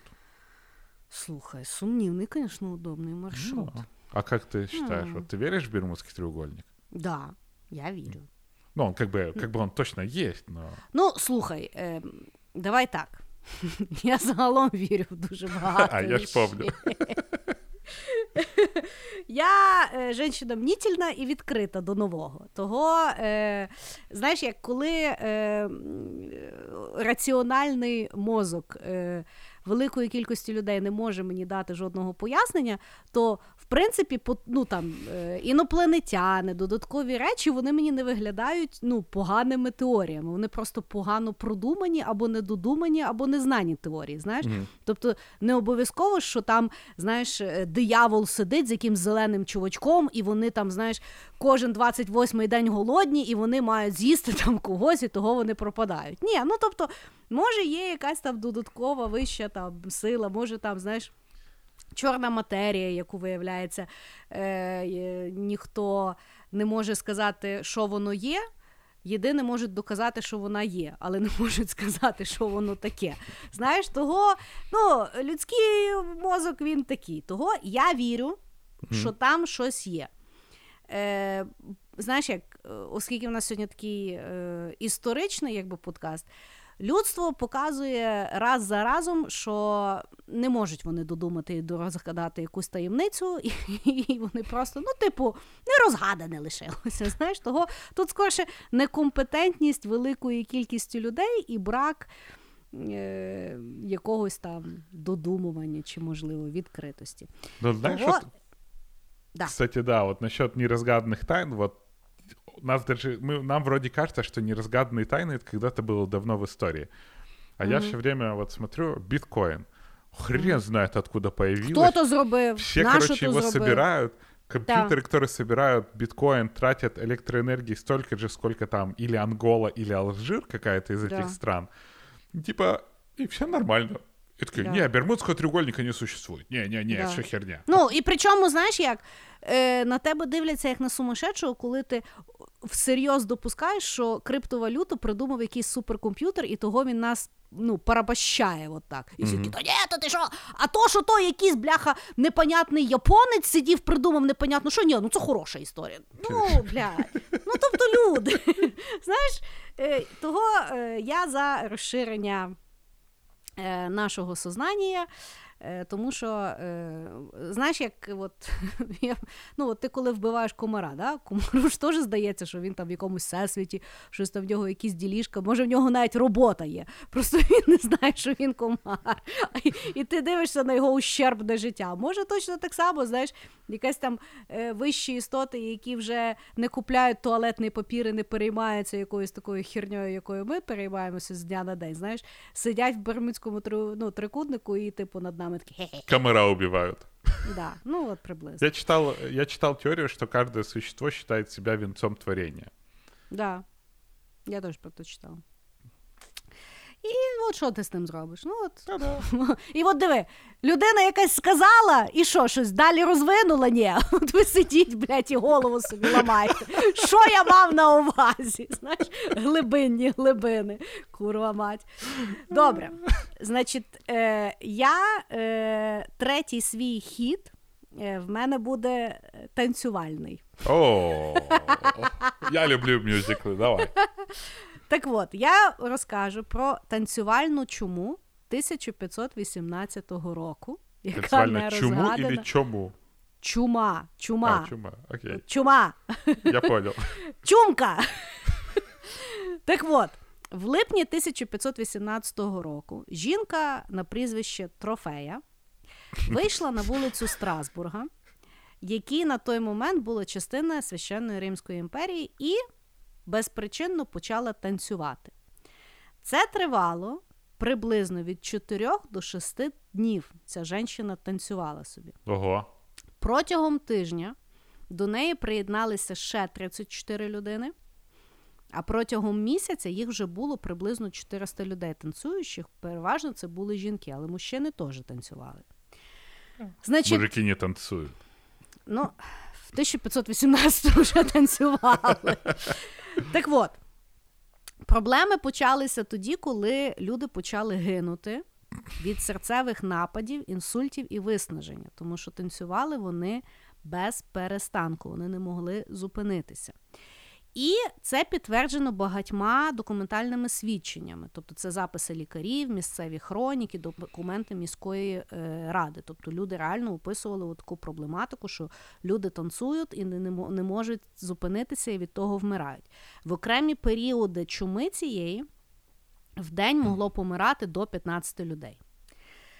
Значить, як місцева влада почала боротися з тою чумою, що дуже мені нагадує то, як сьогодні бор- борються з коронавірусом. Значить, спочатку місцева влада і лікарі вирішили, що треба дати людям натанцюватися. І того е, відкрили два цілодобових танцювальних зала. Тобто, щоб вони там собі повністю віддали тій музиці, була теорія, що от вони то все витанцюють і буде легше. Значить, коли вони побачили, що час іде, люди гинуть, не помагає. Вирішили, звісно, тоді зробити зовсім навпаки. Заборонили все. Заборонили розваги, азартні ігри, і, на їхню думку, ще було логічно заборонити ще зразу проституцію. Я правда не знаю. При чому тут проституція до танців, але знаєш як, е, маску всі. Секс — это танец. Да, е, значить, маску носіть всі, ми потім розберемося зачем. Так от. Е, Звісно ж, ще додатково надураженими ще робили релігійні обряди, але вони теж не давали е, сильно Результат. якогось результату. Мгм. Да. Значить, як вийш... е, ну, получилось побороти чому? Я думаю, точно так само, як коронавірус. Все Через умерли, кілька- да? ні, через кілька тижнів просто епідемія пішла на спад, ніхто не знає чому. І більшості уражених ну, насправді вдалося знову відновити контроль над своїм тілом. Значить, яка є е, теорія, до якої найбільше е, всі, якби. Ну, з якою більшість людей е, погоджується, це що це було харчове отруєння Мгм. психоактивними продуктами ріжків. Це е, грибок, який на злаках росте. Мгм. Значить, коли злаки щось там, ну там грибок якийсь той, то воно таке фіолетовеньке, і що воно по складу схоже на ЛСД. Значить, чому підтримують таку теорію? Тому що в середньовіччі ще було задокументовано десь сім випадків такої танцювальної чуми в тому ж регіоні. Значить, е, і от виходить як. Вроді розгадали, але ніхіра не розгадали, тому що ще ні від одного ЛСД ніхто місяць не танцював. Того чому це є така от теорія, не знаю. Але є отакий от факт, що от так собі люди танчили і вмирали. І ніхто не знає, чому і як. От так. Зато весело было. Ну, я теж так думаю. Мені А как они вони просто там- танцевали? Мне про... Я не мені теж було цікаво. Я хотіла знайти, типу, чи це був якийсь там специфічний танець, чи Ага. як вони там віддавалися. Немає до- задокументовано специфіки танцю, Мгм. е, стилю чи е, експресії. Просто є факт, що вони танцювали, поки не вмирали. Ну, тобто, то не то, що вони потанцювали, поспали і знову танцювали. Ні, вони просто танчили до. до, до... Ну, знаешь, мне интересно, в 1500 год там же вроде бы... Хрен знает, как танцевали. Я сомневаюсь, что они, знаешь, просто прыгали. Слухай, Это был дивлячись, вот по- обдуманный дивлячись танец. Я Или не это- знаю, е, коли е, ну як давно ти був на якомусь середньостатистичному весіллі. Мгм. Я думаю, що танець не сильно змінився з 1518 року, чисто судячи по тому, як я бачу, як люди танчать. Ну вот я ж думаю, что они почему-то проституцию, знаешь, отменили. Хто відмінив? Ну ты же сказала, что запретили проституцию власти. Ну та слухай, а коли вона дозволена? Вона завжди А як ти- заборонена. а як ти Мені можеш- от знаєш, що сам, саме мені Ну. цікаво з проституцією. Вона завжди законом заборонена, але потім її ще додатково забороняють. Не, ну в 1500 году-то, может, Ну. запрещать, может, она еще была разрешена? Не знаю. Там потом, да, знаешь, э, как мы знаем, в период до стиральной машинки. Слухай, в мене багато питань. В мене ще питань, Да. під яку музику вони танцювали, от коли А оці как- от були танцювальні зали. В мене ну я теж дуже. Ти розумієш, я просто Ну, до чого их, говорю, знаешь, що их же... люди не так, так. Люди не так розбирають теорію. Бачиш, вони зразу щось вони з'їли, о, ЛСД, все на наркотиках. Ну, то, то ні, типу, давайте. Але не, немає свідчень, нема. Ну, то Да, я думаю, просто, треба. знаешь, Дімочка, ми можемо з тобою взяти від відпустку, поїхати в Страсбург і в архівах займатися цим питанням. Я думаю, що є якісь записи. будет хардкор. Ну, от так. Да. Не, не, мне просто, знаешь, что вот я думаю, что если их ввели в танцевальный зал, то есть они могли как-то ходить, Ні, ну та їм включили музику, може вони як зомбі на то пішли. сейчас мы придем к тому, что зомби существуют. Може. А, ні, да, ми ж я, в що слухай, я віримо? вже нічого не знаю. Я вже нічого не знаю, я відкрита до всього. Ну, от так. Хорошо. Хороший, очень... Я не слышал про такое вообще, и это было очень интересно. Є ж. Ну, Я вот ж кажу, они. я, до- я довго готувалась. Я Рейвы після, наши. кап... після кап'я судьби мені треба було чимось накрити, того я вже в недра лізла. Хорошо, хорошо. Хорошо. А, моя, значит, сейчас ход. Ж. Я хочу поговорить про убийство Джона Кеннеди. Так. Как мы знаем, ну, как я всегда думал, что кто убил Джона Кеннеди, неизвестно. Потому что, ну, на самом деле, ну, убили Ні, ну убили. типа взяли, але Да. всі кажуть, що не він. Вот. Я правда ніколи не розуміла, чому всі кажуть, що не він. Сейчас, сейчас, сейчас. Вот это я уже Давай. разбирал. Давай. А, Джон Кеннеди, 35-й президент Совет... э, тьфу, Советских, Соединенных Штатов Америки. Убили его 22 ноября 1963 года в Далласе. Убили его, очень многие, наверное, помнят, кто-то видел эту гифки, кто-то видел видео. А, когда был парад, он ехал на машине с открытым верхом. Открытый верх был потому, что погода была хорошая, и решили, чтобы люди видели президента, и президенту не было жарко.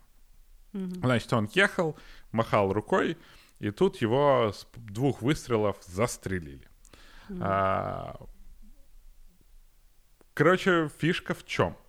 А, был такой чувак, а, Уоррен Освальд, по-моему, а, и а, он работал в книгохранилище напротив. В этом книгохранилище узнали, у- кто-то начали искать свидетелей, оказалось, что Уор- э, выстрел был именно из книгохранилища, кто-то видел Уоррена Освальда с ружьем, и, значит, Уоррен Освальд, все, его обвиняют, а, начали искать, нашли его в кинотеатре, тут же его арестовали. Оказалось, что у Уоррена Освальда был не самый хороший день, он еще при этом застрелил кого-то, какого-то полицейского, когда куда-то шел. Ну, то есть он по-всячески, э, да, его остановил э, патрульный Джиды Типпит, и э, Освальд его убил там с четырьмя выстрелами. Ну, то есть чувак реально какой-то плохой день у него, не задался. Его, значит, его обвинили в убийстве президента э, США. И судили его, и на следующий день его выводили э, из зала суда, и его подстрелил владелец ночного клуба Джек Рубби. То есть э, до- допросить Освальда так и не смогли до конца, потому что, ну, как бы ему не хватило времени. Его на следующий день застрелил вообще левый тип, который как бы поддерживал политику Джона Кеннеди. Класно жити в країні, де можна купити будь-кому пістолет. Слушай, тем более это Техас. Там, по-моему, Ну, у вообще. тебя при рождении, знаешь, э, крещение, священник дает тебе первый свой шотган. А, самое главное доказательство того, что а, не Освальд убил Джона Кеннеди, а, это так называемый фильм Запрудера. За, Запрудер это какой-то вообще noname чувак, который, ну, Запрудер, у него фамилия Запрудер, он снимал на свою домашнюю камеру, просто хотел заснять себе а, президента, как он проезжал. Ну и, значит, получилась стория на 26 секунд, где запечатлено, каким образом был убит Джон Кеннеди. Ну, то есть сам, как вот пуля попадает и тому подобное. А, и а, есть такой тип Морли. Это Морли, а, он вообще сделал из этого бизнес. То есть он написал миллион книг про, иссле- про расследование смерти Джона Кеннеди. И он рассказывает, что основным из его доказательств то, что когда в Джона Кеннеди попала пуля, он, э, если бы попала пуля со стороны книгохранилища, он бы дернулся в одну сторону, но он дернулся совсем в другую сторону. Поэтому он рассказывает, что на самом деле не, Ор, э, не Господи, какие у них сложные имена. Не Освальд а, застрелил Джона Кеннеди, потому что он просто физически не мог так убить а, Кеннеди. И при этом водитель Джон Кеннеди рассказывает, что было не два выстрела, а было больше выстрелов, потому что его Просто тоже подстрелили. И не- Да, потому что его тоже подстрелили, и он говорит, что выстрел шел не со стороны книгохранилища, а э, с другой, ну, совершенно с другой стороны. Совершенно неясно, потому что на самом деле э, информацию, вообще все детали про убийство Джона Кеннеди рассекретили только в прошлом году. И на этом настоял как раз сам Трамп. Мгм. Результатов пока неизвестно, потому что, ну, кто-то занимается этим, кто-то не занимается, и вообще количество вообще этих теорий настолько большое. І зараз взагалі не на часі. Да, и не на часу. Сейчас все с ковидом. А, но самое еще интересное, что Освальд а, четыре года перед тем тусил в Соединенном, э, фу, блин, в Советском Союзе. Он туда поехал а, то ли в командировку, то ли чего-то он туда поехал. Очень долго пытался получить гражданство, гражданство ему не дали. и от- Радянське? Да. Господи, С- с- и- и- якесь и-. А? Якесь хворе. Ну, то, слушай, хотел... Стабильности хотел. Да. Вот.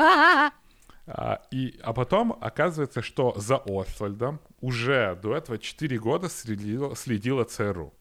То есть вот этот Освальд, этот noname, который вроде как работал в книжном хранилище, он уже давным-давно был на карандаше у Центрального разведуправления. Ну, якщо він просто в поганий день застрілив поліцая, то там вже, ну, там вже було Это же так был в під- тот же день. Ну, я розумію, але я до Да. того, що в людини вже там е, ну, дах підтік. Ну, тобто він Ну- не був там просто, знаєш, середньостатистичну людину, там вже Ну, щось це ж- з ним робилося. Но это же не значит, что ЦРУ будет за ним следить, потому что у него дах підтік. Ну, я, мені здається, що ЦРУ би, власне, під час холодної війни вони точно так само, як кагебісти. Там хтось написав е, записку, і вони дивилися за всіма. Ну, может быть. Но фишка в том, что, а, во-первых, не совсем понятно, зачем Освальду было убивать Кеннеди. То есть там Кеннеди, конечно, многие не любили за его политику, Но есть Советский Союз, а, а в то времена все плохое шло с Советского Союза, точно так же, как у России сейчас идет, знаешь, все плохое США. Но это Освальда не, не могли допросить нормально, потому очень много вопросов и совершенно нет ответов. И большинство людей не верит, что Освальда как раз, а, что Освальд убил Кеннеди. Добре. Ти що думаєш? Я думаю, что он его убил. Хм. Так легче Я, жить. я пам'ятаю, е, я колись теж дивилася, ну, якісь там теорії Мгм. заговори тралювалі фестивалі. Наша і, любима. власне, да, е, і от коли от їхав Кеннеді і показують, от, ну, напевно, це та е, е, плівка того прізвища, непонятно. Да. Запрудера. Запрудера. Е, значить, е, напевно, це його плівка. І там, коли ну, ніби стріляли, то я пам'ятаю, що спочатку він так відкинувся назад, тобто пуля йшла спереду, ну теоретично, а Ну, перша потім пуля друга попала пуля була ззаді, і, да, і, то, і того його відкинуло вперед. І тому одна людина, типу, не могла стріляти, що це навіть було два стрілка, що, бо вони з різних там Да. сторін стріляли. Е, я не думаю, що Освальд стріляв. Я думаю, що його підставили, бо сенс би було його би потім підстріляти. Я просто не вірю в співпадіння. Ну, тобто, Ну, я просто в та, особливо в таких штуках я в співпадіння не вірю. І е, ну, дуже класно складається. Знаєш, він і в Радянський Союз їхав, і тут ще він в той самий Да, день когось согласен. підстрілив. Ну, тобто, ну вже, ну, типу, знаєш, ще, ще, ще хай собі татуювання на, го- на, на лоба напише, я не люблю JFK, і ми то все, знаєш, е, повіримо. Е, Но там, самое знаєш, интересное, что Ну. как бы этот тип выходил где-то, застрелил полицейского и пошел в кино. Мгм, Ну да. Ну, таке. Я, е, в принципі, е, думаю, що е, знаєш, правда зазвичай набагато прозаїчніша. Е, там е, просто, ну, я так пам'ятаю, що він вроді демократом був. І я думаю, що якісь там республіканці вже е, і напевно Достав. якісь там, е, да, і я думаю, якісь там раци, расисти вже хотіли його там е, кокнути, бо там же ж потім і другого того Кеннеді пристрілили. Е, Ну, видно, видно, ну, бу, були якісь люди, які хто нервували. Може, це були рептилоїди, ми теж не знаємо. А может, Варіантів это, є. может, JFK был рептилоидом. Можливо, я тобі скажу, що мене в цій історії найбільше нервує, це те, що американці обсесують вбивством JFK вже стільки років, зняли стільки фільмів і написали стільки книжок, і коли розсекретили, ніхіра так і не було. Да. Е, ну, тобто, відповіді так ніхто і не сказав. Хоча я пам'ятаю, що тоді, власне, е, Трамп розсекретив там якась величезна кількість документів, і, і тепер ви, типу, не, не розбираєтеся. Ну, що? Netflix. Якісь де- Черт побери, якісь- Netflix. да. Давай снимай, нам Дивні- да. ответы. Якісь дивні люди, непонятно. Е, да, хороша, хороша. І ну я кажу, мене найбільше дивує, що вони що вони не, не скажуть, що там розсекретили. Що ми з тобою Може, з України там- в тому маємо розбиратися, чи що? Может, там реально прозаичнее, знаешь. Ну п- Ну да. возможно, А может, они не він- убирают этот флер таинственности. А може, ФБР такі самі рагулі, як і всі люди по цілому світу, і так в тих записах видно така сама некомпетентність і халатність, що вони е, самі не знають, що то є. Мы это, Скорше знаешь, как всего. рассекретили документы про убийство JFK и узнали, что Авака в черт.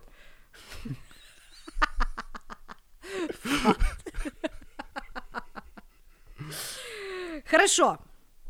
Е, значить, мій наступний хід це є найбільша таємниця в історії авіації. Зникнення лі, лімак, е, Боже, лімака. Зник, зникнення лімака. Значить, зникнення літака MH370 в 2014 році. Значить, до сих пір ніхто не знає, де є той літак і що з ним сталося. Значить, що це був за рейс? Це був регулярний рейс, тобто він кожен день літав, між Куала-Лумпуром і Пекіном. 8 березня, дімочка, твій день народження, у 2014 році. Співпадіння? Не знаю. Зараз будемо розбиратися. Типа 2014 год, с чем это совпадение? Що ти робив у 2014 році на свій день народження? а? Може, обряд якийсь робив? Ну да, как там? э, А мы чуть не обряды никак... А, е- старые еврейские обряды, обряды над проститутками. Я поняла.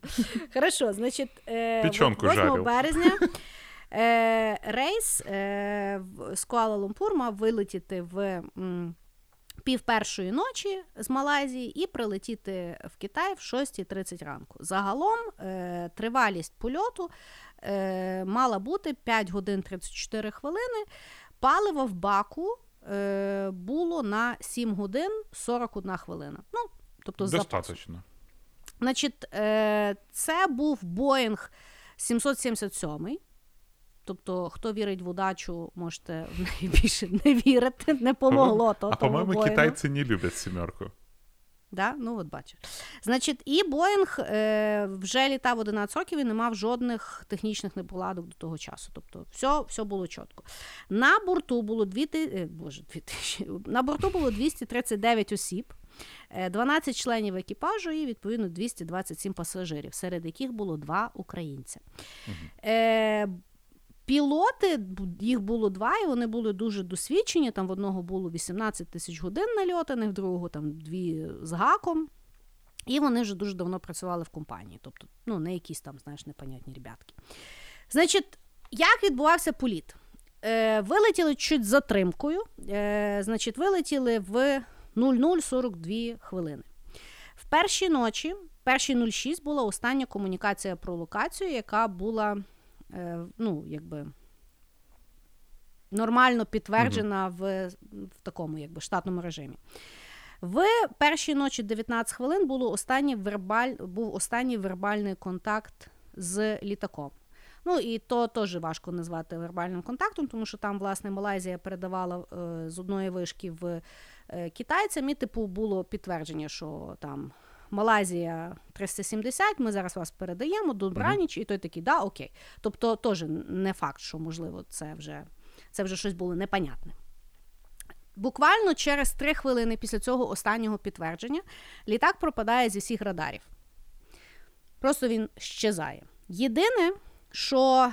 А, і ще вважають, що оскільки в той день була хороша погода, скоріше всього, трансмітер був власне виключений навмисно вручну. Тобто це не була неполамка.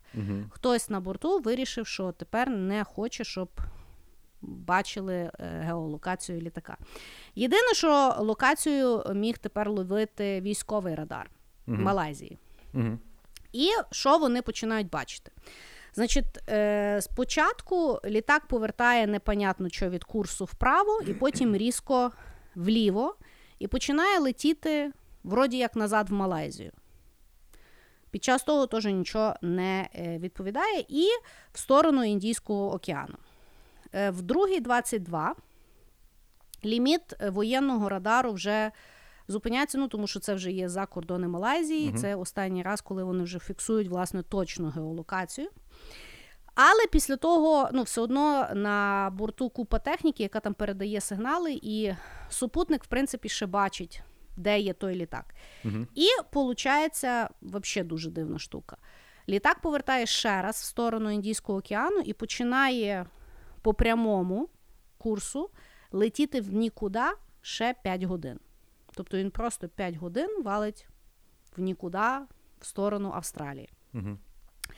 В 8.19 е, на супутник поступає з якоїсь техніки технічне повідомлення з літака, яка буває в випадку, якщо йде проблем, проблеми з напругою або з програмним забезпеченням.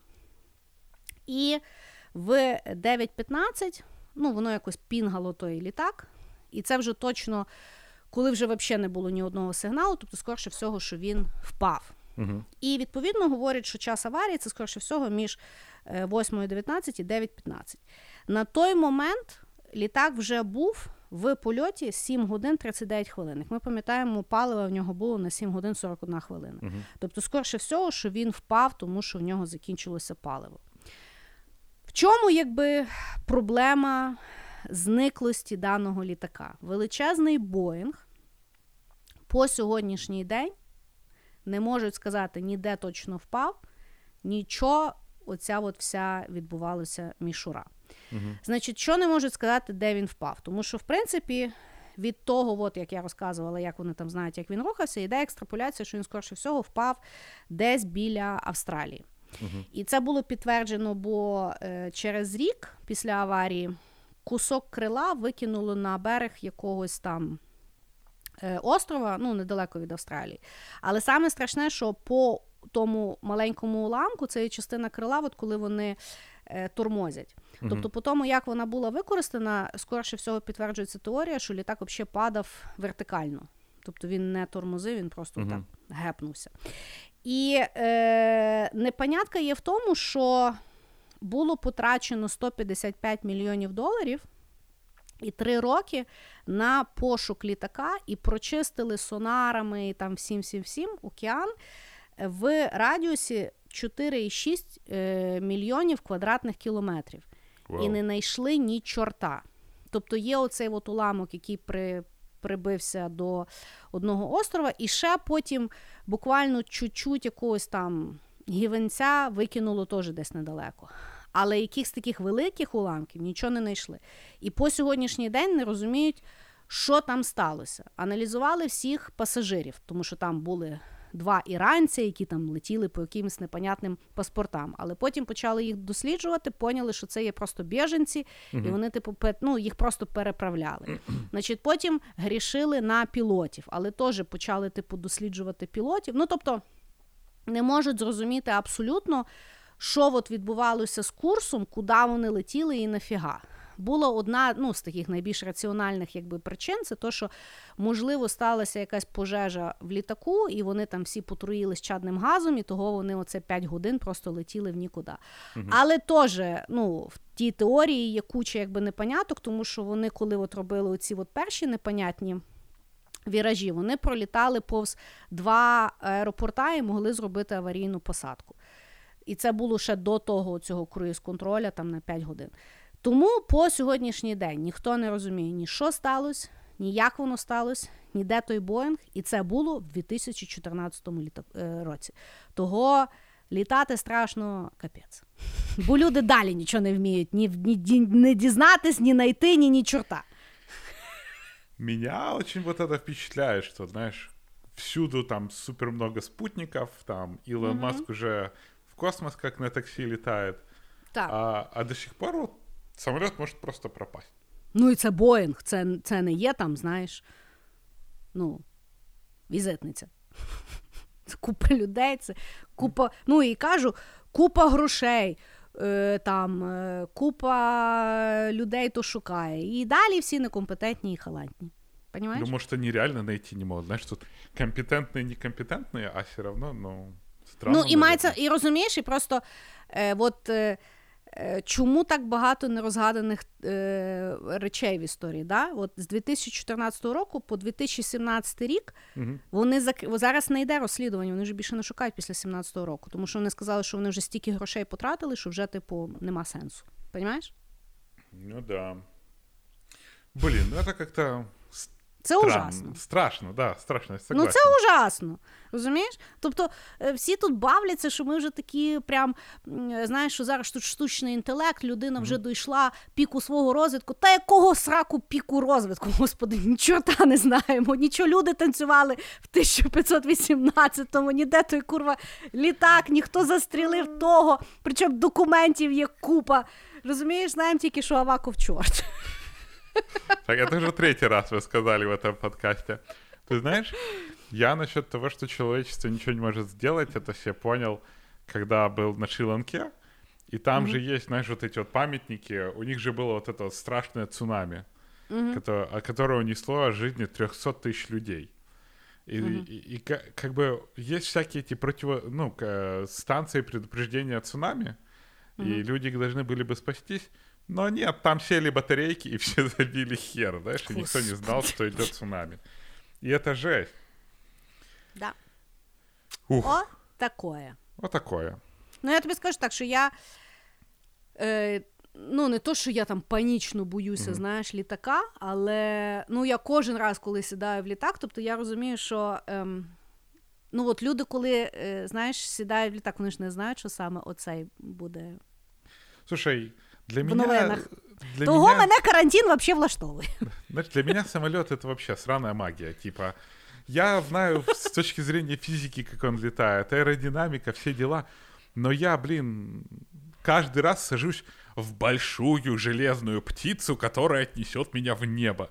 Я хрен знает, как 300 тонн может взлетать. Вот тут, тут, ну, я не могу прыгнуть там на метр вверх, а тут, короче, вот эта херня жик, и улетела. Звезде. Знаєш, як е, був е, стендап того Сікей Льюіса, е, де він де він типу сварився на людей. Він каже: ну що зараз люди, от коли літають, то типу після подорожі, то всі зразу фукають там: о, мало місця було для ніг, типу було несмачно, було там ще щось, там щось там не подобається. Він каже: Ти курва, сидиш в стільчику і летиш в небі. То ну, що ж ви за люди такі? знаєш? Мне кажется, это Карлин был, но... Да? А, може, може, може. Ну да, я, я согласен. И, ну, короче, они еще падают, никто найти не может. Господи. І всім сраці, і всім сраці, ти Ты- ты- розумієш? Ты, знаешь, я бы этот, э, его поглотила бездна, и я пойму, что есть где-то бездна, и там, я, я поверю. Того ти кажеш, Бермудський треугольник. Та вони не можуть, курва, е, ну, цілу, цілий боїнг знайти. Що вони можуть знати про те, що там є в тому? Ну, таке. Давай. Чим будеш е, крити на фіналі? Э, хорошо. Мое финальное. Я когда читал, очень много вопросов. И я выбрал дело Тамам Шут. Что такое дело Тамам Шут? Это уголовное дело, возбужденное по факту обнаружения тела неизвестного мужчины 1 декабря 1848 года а, на пляже Саммертон. Это Австралия, город Аделаида. Короче, чем это все странное и что такое Тамам Шут? А, 1 декабря нашли, значит, труп мужчины.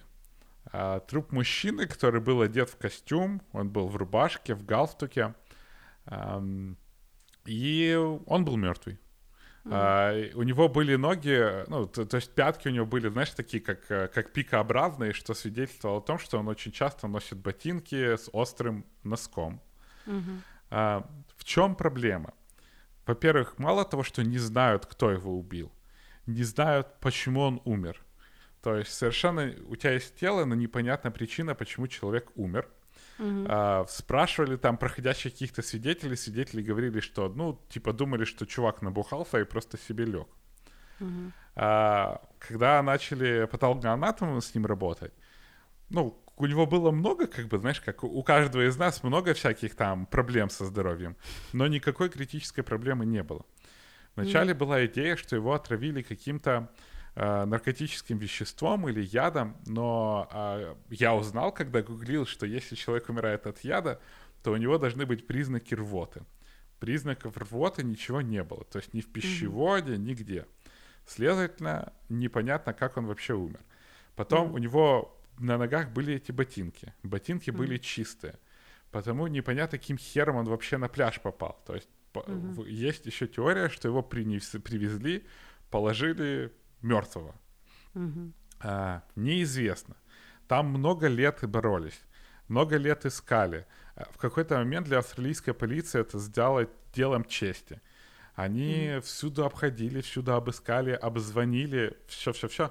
Непонятно. Начали, mm-hmm. короче, печатать его лицо в газетах. А скільки йому років було? Около 40 или 50, я не помню. Mm-hmm. Да подожди, mm-hmm. мы до самой фишки еще не дошли. Начали а? искать, кто Я думала, его... Мэш то его фишка. Не-не-не. Начали искать, кто же его в конце концов знает.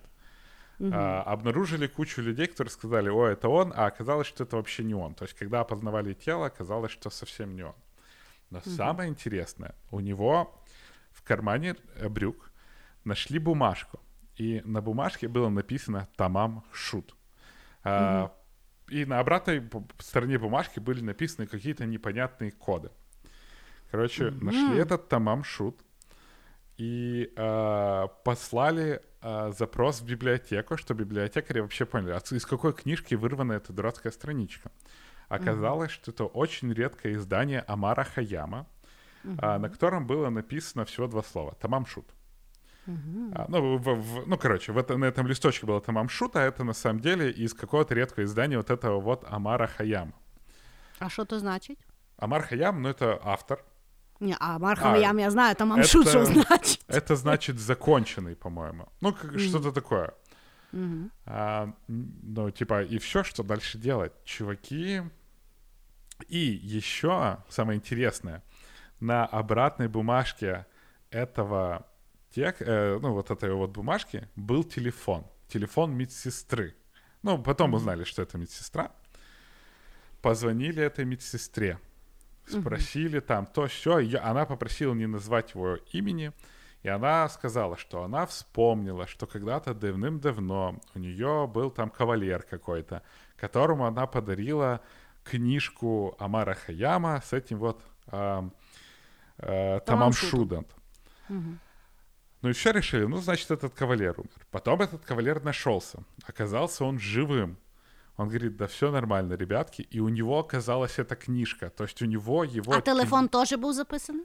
Не, не, нет. Ну, ну телефон от руки был записанный. То есть, не, ну просто это... уявляешь, воно би, може він так, з паралельної стой, стой, стой, подожди. Короче, вот на этой бумажке был телефон этой медсестры. У этой так. медсестры был кавалер, которому она подарила книжку Тамар Шут. Нашли так. этого кавалера, а у него была эта книжка Тамар Шут, ну. но, но страница была на месте. Ну, я То поняла. Есть, так вот дальше слушай. Про Ой-ой. эту историю написали в газете. Нашелся тип, который сказал, я в своей машине возле этого города Аделаида, в разбито, было разбито окно, нашел книжку Ама, Амара Хаяма. О, блин. А, да, Амара Хаяма. Этот дурацкий mm-hmm. маршрут. И там была вырвана страница. Mm-hmm. То есть по какой-то причине книга, которую он нашел у себя в машине. Из нее была вырвана страничка. Эта страничка была у того чувака, у которого было на листочке написан э, телефон медсестры, у которой тоже была книжка Тамар Шут, но она была в целости и сохранности. Угу. При этом вот эти вот... А про что книжка? То важно? Хрен знает. Чему? Може важно. Не знаю. Ну, наверное, там важно, но...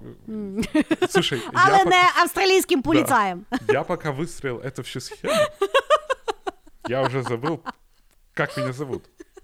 Ну и вот, в результате э, начали разбирать эти коды. И на этих, этих кодах было просто думали, что это аббревиатура. И кто-то пред, предположил, что эта аббревиатура, одна из них, значит, идите там какой-то улице на этот вот дом, в котором mm-hmm. жила эта медсестра. Так. Ну, то есть, представляешь, как оно все как-то странно. То есть как-то этот чувак. А медсестра що казала, що вона не що говорить, вона не знає і, не знает, і все что это за тип. Она Я не понял. знает, что за тип, не смогла. Бреше. Я может думаю, быть. Бреше. Но фишка в том, что непонятно, каким образом. А может быть, я вот что подумал, только что тебе объясняю.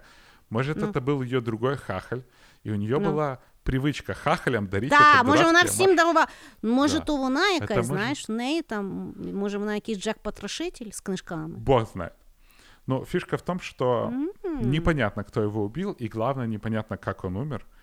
Но и при этом, так как это было очень І давно, вона медсестра. Да, она медсестра, чувак. да, А, слушай, о, мы с сам- тобой щас хоч, хоч раскрутим. щось ми з тобою Да. розгадали. Ну Треба вот. Писати в австралійську газету, я вважаю. Но фишка в том, что все уже поумирали, типа, все действующие. Всім срать. И кавалер умер, и медсестра умерла, и даже те полицейские, которые уже искали ее, тоже умерли. Но вот такая Я вот история. думаю, я думаю, треба йти по сліду Омара Хаяма, дивитися, скільки Да. там тих книжок, де вони є. Да я тебе серьезно говорю, это Все та дела. баба. Я думаю, что То это та баба, медсестра то просто. точно, точно. Бо вона медсестра, вона щось знала, або щось там тестувала, і Мгм. ото хлопа порубала. Ну, как-то так случилось. Ну, по- а что первого не убила? Може, він вижив? А Может быть. А может, поэтому она Знаешь? и не говорила. Она, короче, говорила, что она с ним познакомилась, у них был шпок-шпок чирик-пок, а потом а, они Я так і думала, що вона шмара. М, м. То есть то, что женщина, име... у у нее был секс с человеком, значит, что она шмара? Ні, ви, то, що вона шмара, це значить, що вона шмара. Ти просто підтвердив мою гіпотезу. Она встречалась с мужчиной? Ні. Коротше, в мене все сошлося. Хорошо. Шмара, убивающая мужиков и дарящая им Ещь. одну и ту же книжку. Єщ. Договорились. Того я і питала, про що книжка. Я думаю, що там книжка про щось. Ну, щось там їй там, знаєш, дзенькнуло в тій голові. Может быть. Е, той. І вона, напевно, то тестувала всі, всякі штуки. На любовников нёму- убивать. Да, і на ньому в нього вийшло, а потім, може, вона вже якось акуратніше. Е, або о, вона, напевно, пом старших вбивала. Ну, Да, що потім може було. бути. І усе, о, і, дивись, і Ну, вона була не нашли, медсестра. Дивись, так нашли. слухай. Ну, так я розумію, ну, може, вона якась мудра була жінка, не знаю. Так і от, і оскільки вона медсестра, може, вона по просто вже е, собі підбирала кавалерів хворих, бо вона бачила їхню медичну карточку, і потім не виникало питань, від чого вони померли. Тут просто вона ошиблась один раз. А там, понимаешь, неизвестно вообще откуда он. И... І що він в костюмі? Да, и, кстати, а, еще забыл, что нашли его чемодан, который был в камере хранения. М. И там были... А, а, и в этом чемодане был халат, который из Америки. Медицинський? Нет, нет, просто обычный халат. К- А, красный. домашній? Да. Блять. Я думала, білий. Не-не-не-не. Это в то, что... Чекай, червоний, а він був чоловічий чи жіночий? Это мужской. Говорят, что это его чемодан был. З халатом? Ну, чу, может, он к ней приехал жить. Мав тільки халат, не мав трусів. Нет, там а были и мав трусы, халат. и тапочки, и все-все-все. Но я почему-то Ага. халат запомнил.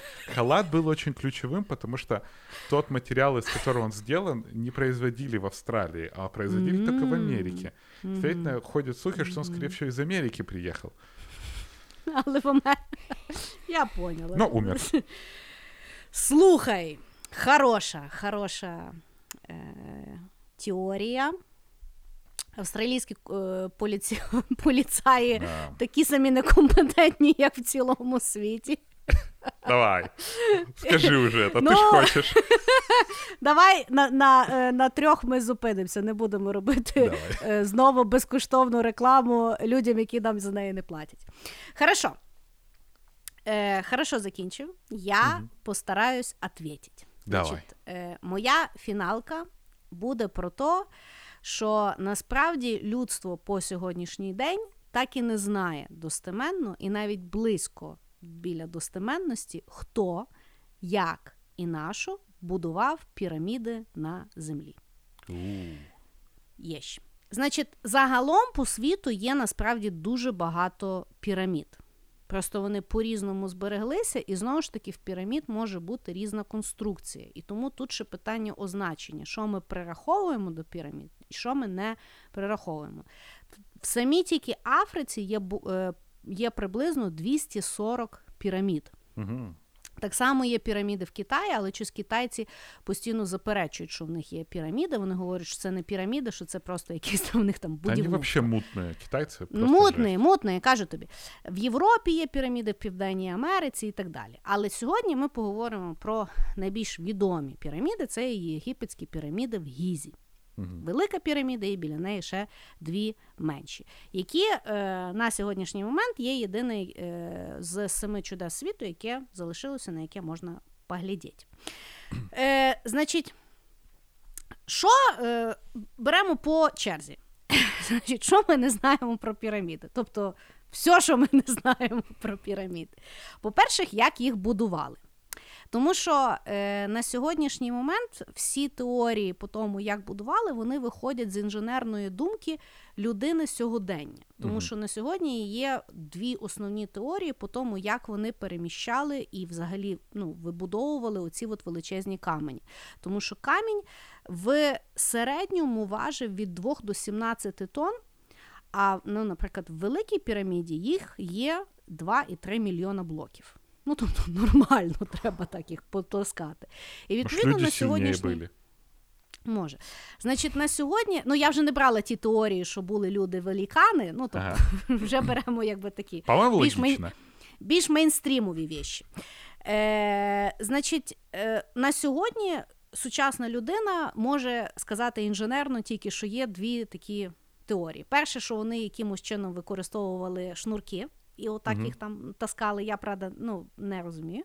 Друге, це те, що вони використовували такі тунелі з води, і, і типу на воду кидали ті е, камені, і там якби розраховували тиск, і що воно ну, типу, піднімало як на крані, але через воду.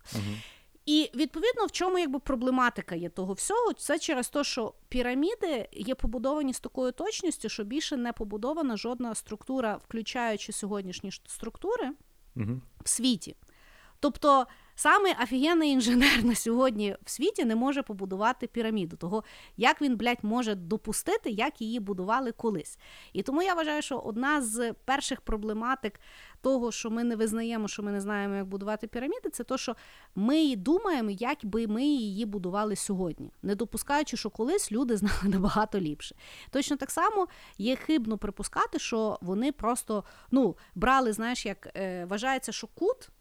Що вони не знали математики, по-перше, вважається. По-друге, вважається, що кут, от, е, ну, взагалі проблематика побудови піраміди, як виявляється, там е, в Гізі, ну, видно, буквально, ну, бо вона ж чуть-чуть розрушена Зверху. І відповідно є один там стик, де видно е, кут піраміди. Тобто, коли от земля сходиться з пірамідою. І там є оцей от кут, і е, ну, тобто інженери говорять, що якщо буквально помилитися чуть-чуть в тому куті, то зверху піраміда не зійдеться. Знаєш, от, е, і я просто подумала, на сьогоднішній момент, по сьогоднішній день будують коли тунелі, то є завжди ймовірність, що буде два тунеля. Тобто, чого сьогодні тих інженерів питати, як вони міряли той градус. І тобто е, допускається, що міряли вони той градус, що в них такий був девайс, знаєш, просто е, е, гірка на шнурочку, і що отак вони міряли. Я переконана, що ми просто реально не знаємо, і е, сьогодні всім стидно допустити, що вони знали набагато ліпше, і що в них були такі технології, які потім порубалися, і ми ніколи би в житті сьогодні не зробили такої інженерної. е, Величі. Ще так само е, цікаво, що е, чомусь по сьогоднішній день популяризується ідея, що е, ті піраміди будувалися рабами. Насправді воно вже декілька разів спростовано, тому що а, раби, не, раби не могли будувати через те, що це є висококваліфікована робота. Ну, оскільки там будь-яка помилка, тобто це були насправді наймані працівники. Більше того, є дуже багато е, підтверджень тому за рахунок захоронень, ну тобто, оскільки воно будувалося декілька років.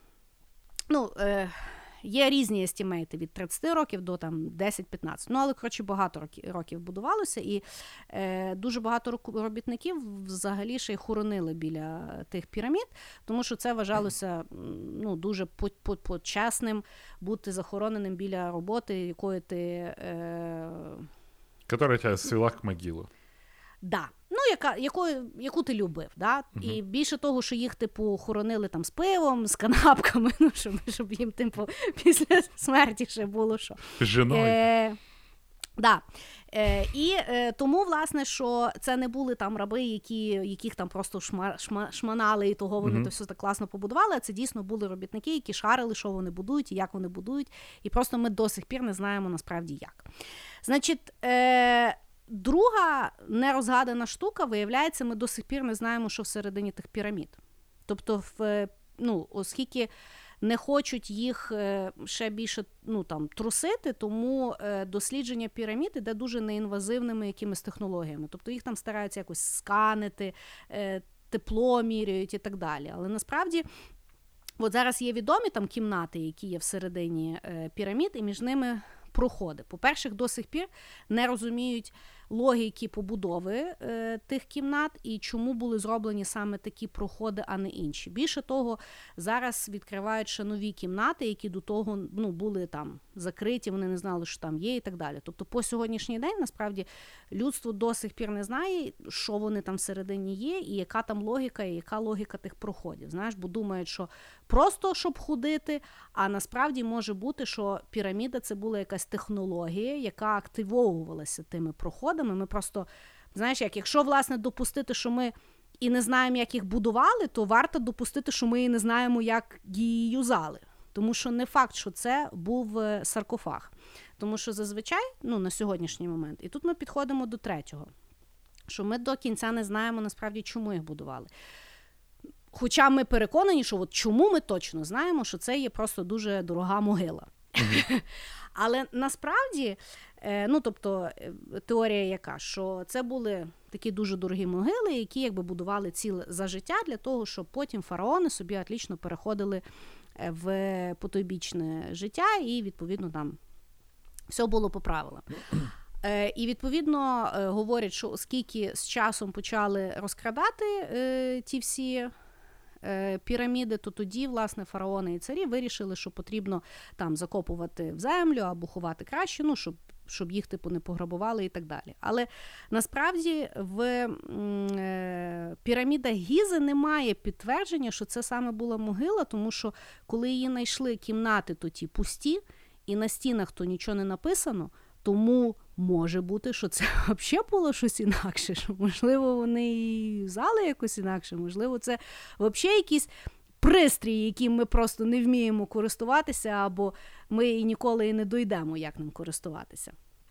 І до чого ми підходимо до найцікавішого? До того, що є забагато так званих співпадінь або непоняток, величі інженерної мислі і загалом дуже багато речей, які би ну, не мали знати древні єгиптяни в форматі, якими ми їх сприймаємо. Да?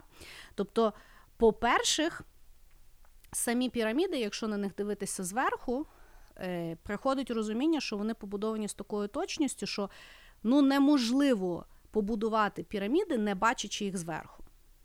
А в них тоді не було гелікоптерів чи ще якоїсь такої. Дрони. Тобто в них був, е, ну, судячи Бохра, е, з, там літав. Да, судячи, з, судячи з наших науковців, в них був шнурок з гіркою. Ну, тобто, І, і пояснити, як вони. Е, ну, так чітко вирівняли ті три піраміди, не бачачи їх зверху, ну, неможливо або принаймні дуже-дуже важко. Е, Так само Є дуже багато математичних співпадінь, які показують, що вони би мали розуміти не тільки того, що таке Земля, а й що таке космос. Тому що, ну, там, якщо, типу, теж може бути співпадіння, але дуже дивне співпадіння. Тобто, якщо помножити е, висоту великої піраміди на там 43200, не знаю, що на 43200, але от зараз ти поясню. Значить, на 43200, то виходить що це є радіус Землі. А якщо помножити периметр на то саме е, число, виходить е, екватор. Ну, може бути співпадіння, але блядь, що ж таке є співпадіння? Особливо тому, що. Якщо брати е, ті три піраміди, е, є відома теорія Сузір'я Оріону, що е, місцеположення пірамід співпадає з трьома зірками сузіннього Оріону, і так само кімнати всередині великої піраміди теж співпадають там з якимись зірками. Я вже не поясню, бо то вже дуже наукова наука для мене. Але люди якби афігівають з того, що там є отака от закономірність, яку не мали. Ну, її там, ну тобто, аж дивно, що вона там є. Її би там не мало бути. Знаєш, ну тому що вони ж були темні, вони ж просто. Е, будували могилку. ну, того. Плюс саме е, розташування Великої піраміди е, наводить на думку, що вона не просто так там стоїть, тому що вона є на так званому центрі землі, тобто перетин тих полюсів. І вона от, ну, на карті світу, тобто, якщо от там показують, uh-huh. то вона реально стоїть на центрі. І так само вона роз, розташована прямо на північ Е, а в той час, так як говорять, в е, єгиптян не було е, компасу. Тобто навіть Грінвіч менш точно розташований стосовно півночі, ніж велика піраміда в Гізі. І виходить, що темні люди стільки зробили співпадінь, що ми офігіваємо і на сьогоднішній момент більш ідеальних структур немає в світі, але ми вважаємо, що це є просто саркофаги, які непонятно як юзали, і це, типу, всім сраці. І з того всього мені насправді якісь інопланетяни, які прилетіли і то все, або помогли побудувати, або побудували, або, можливо, єгиптяни самі були інопланетянами, яких потім порубали людішки в темних, в темні часи своїми хрестами, і ми того більше нічого не знаємо. Е, Дуже мене е, заворожує. Сказати mm-hmm. так. А, і ще е, хімічний склад каменів, е, ну, хоча відомий, але відтворити ну так як я читала, е, не можуть сьогодні. Так само ніхто не знає, що це за бетон тримає то все докупи. Е, структура побудована таким чином, що вона може витримати будь-який катаклізм. Ну, Чому вони по суті так і стоять. І так само, ем, скільки би не було градусів назовні, всередині Великої піраміди завжди буде 20 градусів. по Комфортненько. Понимаешь? Ну, я был на пирамидах. Угу. Я не знаю. Заплатив долар за верблюда. Было дело. Типа, так. ну, все, все, я во всей программе. Ну, честно так. говоря, там так насрано вокруг. Ну, по-моему, там любой, кто хочет, может пойти, но оттуда так воняет в этой, из этой пирамиди, що просто. І от, розумієш, можливо, це вообще ключ до всесвіту в нас стоїть, а ми як рагулі навколо фоткаємося, е, сраєм і думаємо, що це могила. І всім окей. Ну, я не Тому що ми вважаємо, піраміди. що ми розуміємо, що то є. Я вважаю, я... що ключ є в тому, що ми маємо визнати, що ми, блядь, не знаємо, що то є, і скорше всього, ми вже то поламали. Знаєш? Ну, тобто, це от пам'ятаєш, це як е, я зразу згадала той е, культ Карго. Тобто Типа... мені здається, що це є наш культ карго, коли ми подумали, що це ну просто якісь там, знаєш, ну, наприклад, е- нам дали якесь там офігенне ламбурджині, а ми постійно думали, що це балкон. І ми за роки зробили з нього балкон, він вже і не поїде. Интересно у тебя сравнение. Я такое ну, еще да. не слышал. Ну, ну слухай. Мне, что я тебе скажу, я никогда не... Я когда-то читал там про мистику пирамид, но я угу. очень-очень детском возрасте. Но теперь у меня есть желание прочитать про пирамиды, потому что mm. я... Для меня это как-то ну, настолько нелогично, что мы знаем столько интересных вещей про пирамиды, и они вот да. такие. Потому да. я, ну, я, я, тобі я скажу так. капну. Ти капни, ми можемо навіть зробити окремий випуск про теорії змов, тому що е, є навіть дуже цікава, е, ну не то, що без мова, а це люди реально це вивчають. Коротше, на якомусь форумі пару років тому появився тіп, який сказав, що він Бог Ра і що він знає, ну що він розкаже, вообще, на що будували піраміди, і хто це будували. І uh там є, типу, декілька сесій. Він виходив декілька разів. Він казав, які хочете такі питання задавайте. І коротше, люди задавали питання. Він от він пояснює. Він там розказував, хто то будував, звідки люди появилися. Ну тобто там ціла своя філософія, але мається на увазі є. Ціла куча людей, які вивчають оці от записи, так звані сесії зра, mm-hmm. І там теж своє. Ну і з тих якби сесій, е, в основному це є то, що це була технологія, яка була подарована людям. Е, тобто, коли сідати якби в тій піраміді, там ну от ті от всі тунелі, що людина ну, може відкрити там третє око і реально там бути з всесвітом і так далі. Що це це є технології, які нам дали, і ми його поламали, тобто воно вже не працює. Ну, тобто, ти вже не можеш туди приїхати, заплатити долар і відкрити собі третє око. Тобто люди вже там насрали нормально. Е, Того, ну, взагалі, є дуже багато теорій, але мені власне подобається. Е, думати про піраміди як про технологію, яку ми не можемо зрозуміти, тому що е, ну, такий вейст сказати, що це є могила, більше того, навіть не знаючи, як її побудували, це доволі дивно, як на мене. Можна попросити этого пробудившегося на нашому youtube каналі пусть об'яснить, може, он знає. Можливо, можливо. Ну от, от Ух. так. От так. Хорош. Нас, да. От такий в нас з тобою вийшов занімательний ефір. Не гірший першого. Не гірший. Сходіть да. на Patreon, посмотрите. Да. Тому що там теж було дуже багато цікавих історій. Ну, слухай, дві години пройшло. Давай да. ми будемо прощатися з нашими любимими слухачами, які, як я нагадую, нас можуть слухати на будь-якій платформі, включаючи YouTube, і подивитися, як я записувала цей епізод з гір з козочками і курочками. Бо я все-таки переїхала з міста. Я хочу э, отдать должные комплименты картины, картине, которая сзади тебя. Мене причому е, мені здається, що це Ленін е, мішає якійсь жінці збирати гриби.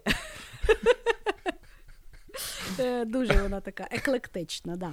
І, і... Так що заходьте на Ютуб і можете собі подивитися теж. Да, і зацініть те, що Кріс вместе з собою в Карпати взяла свою кружку известную.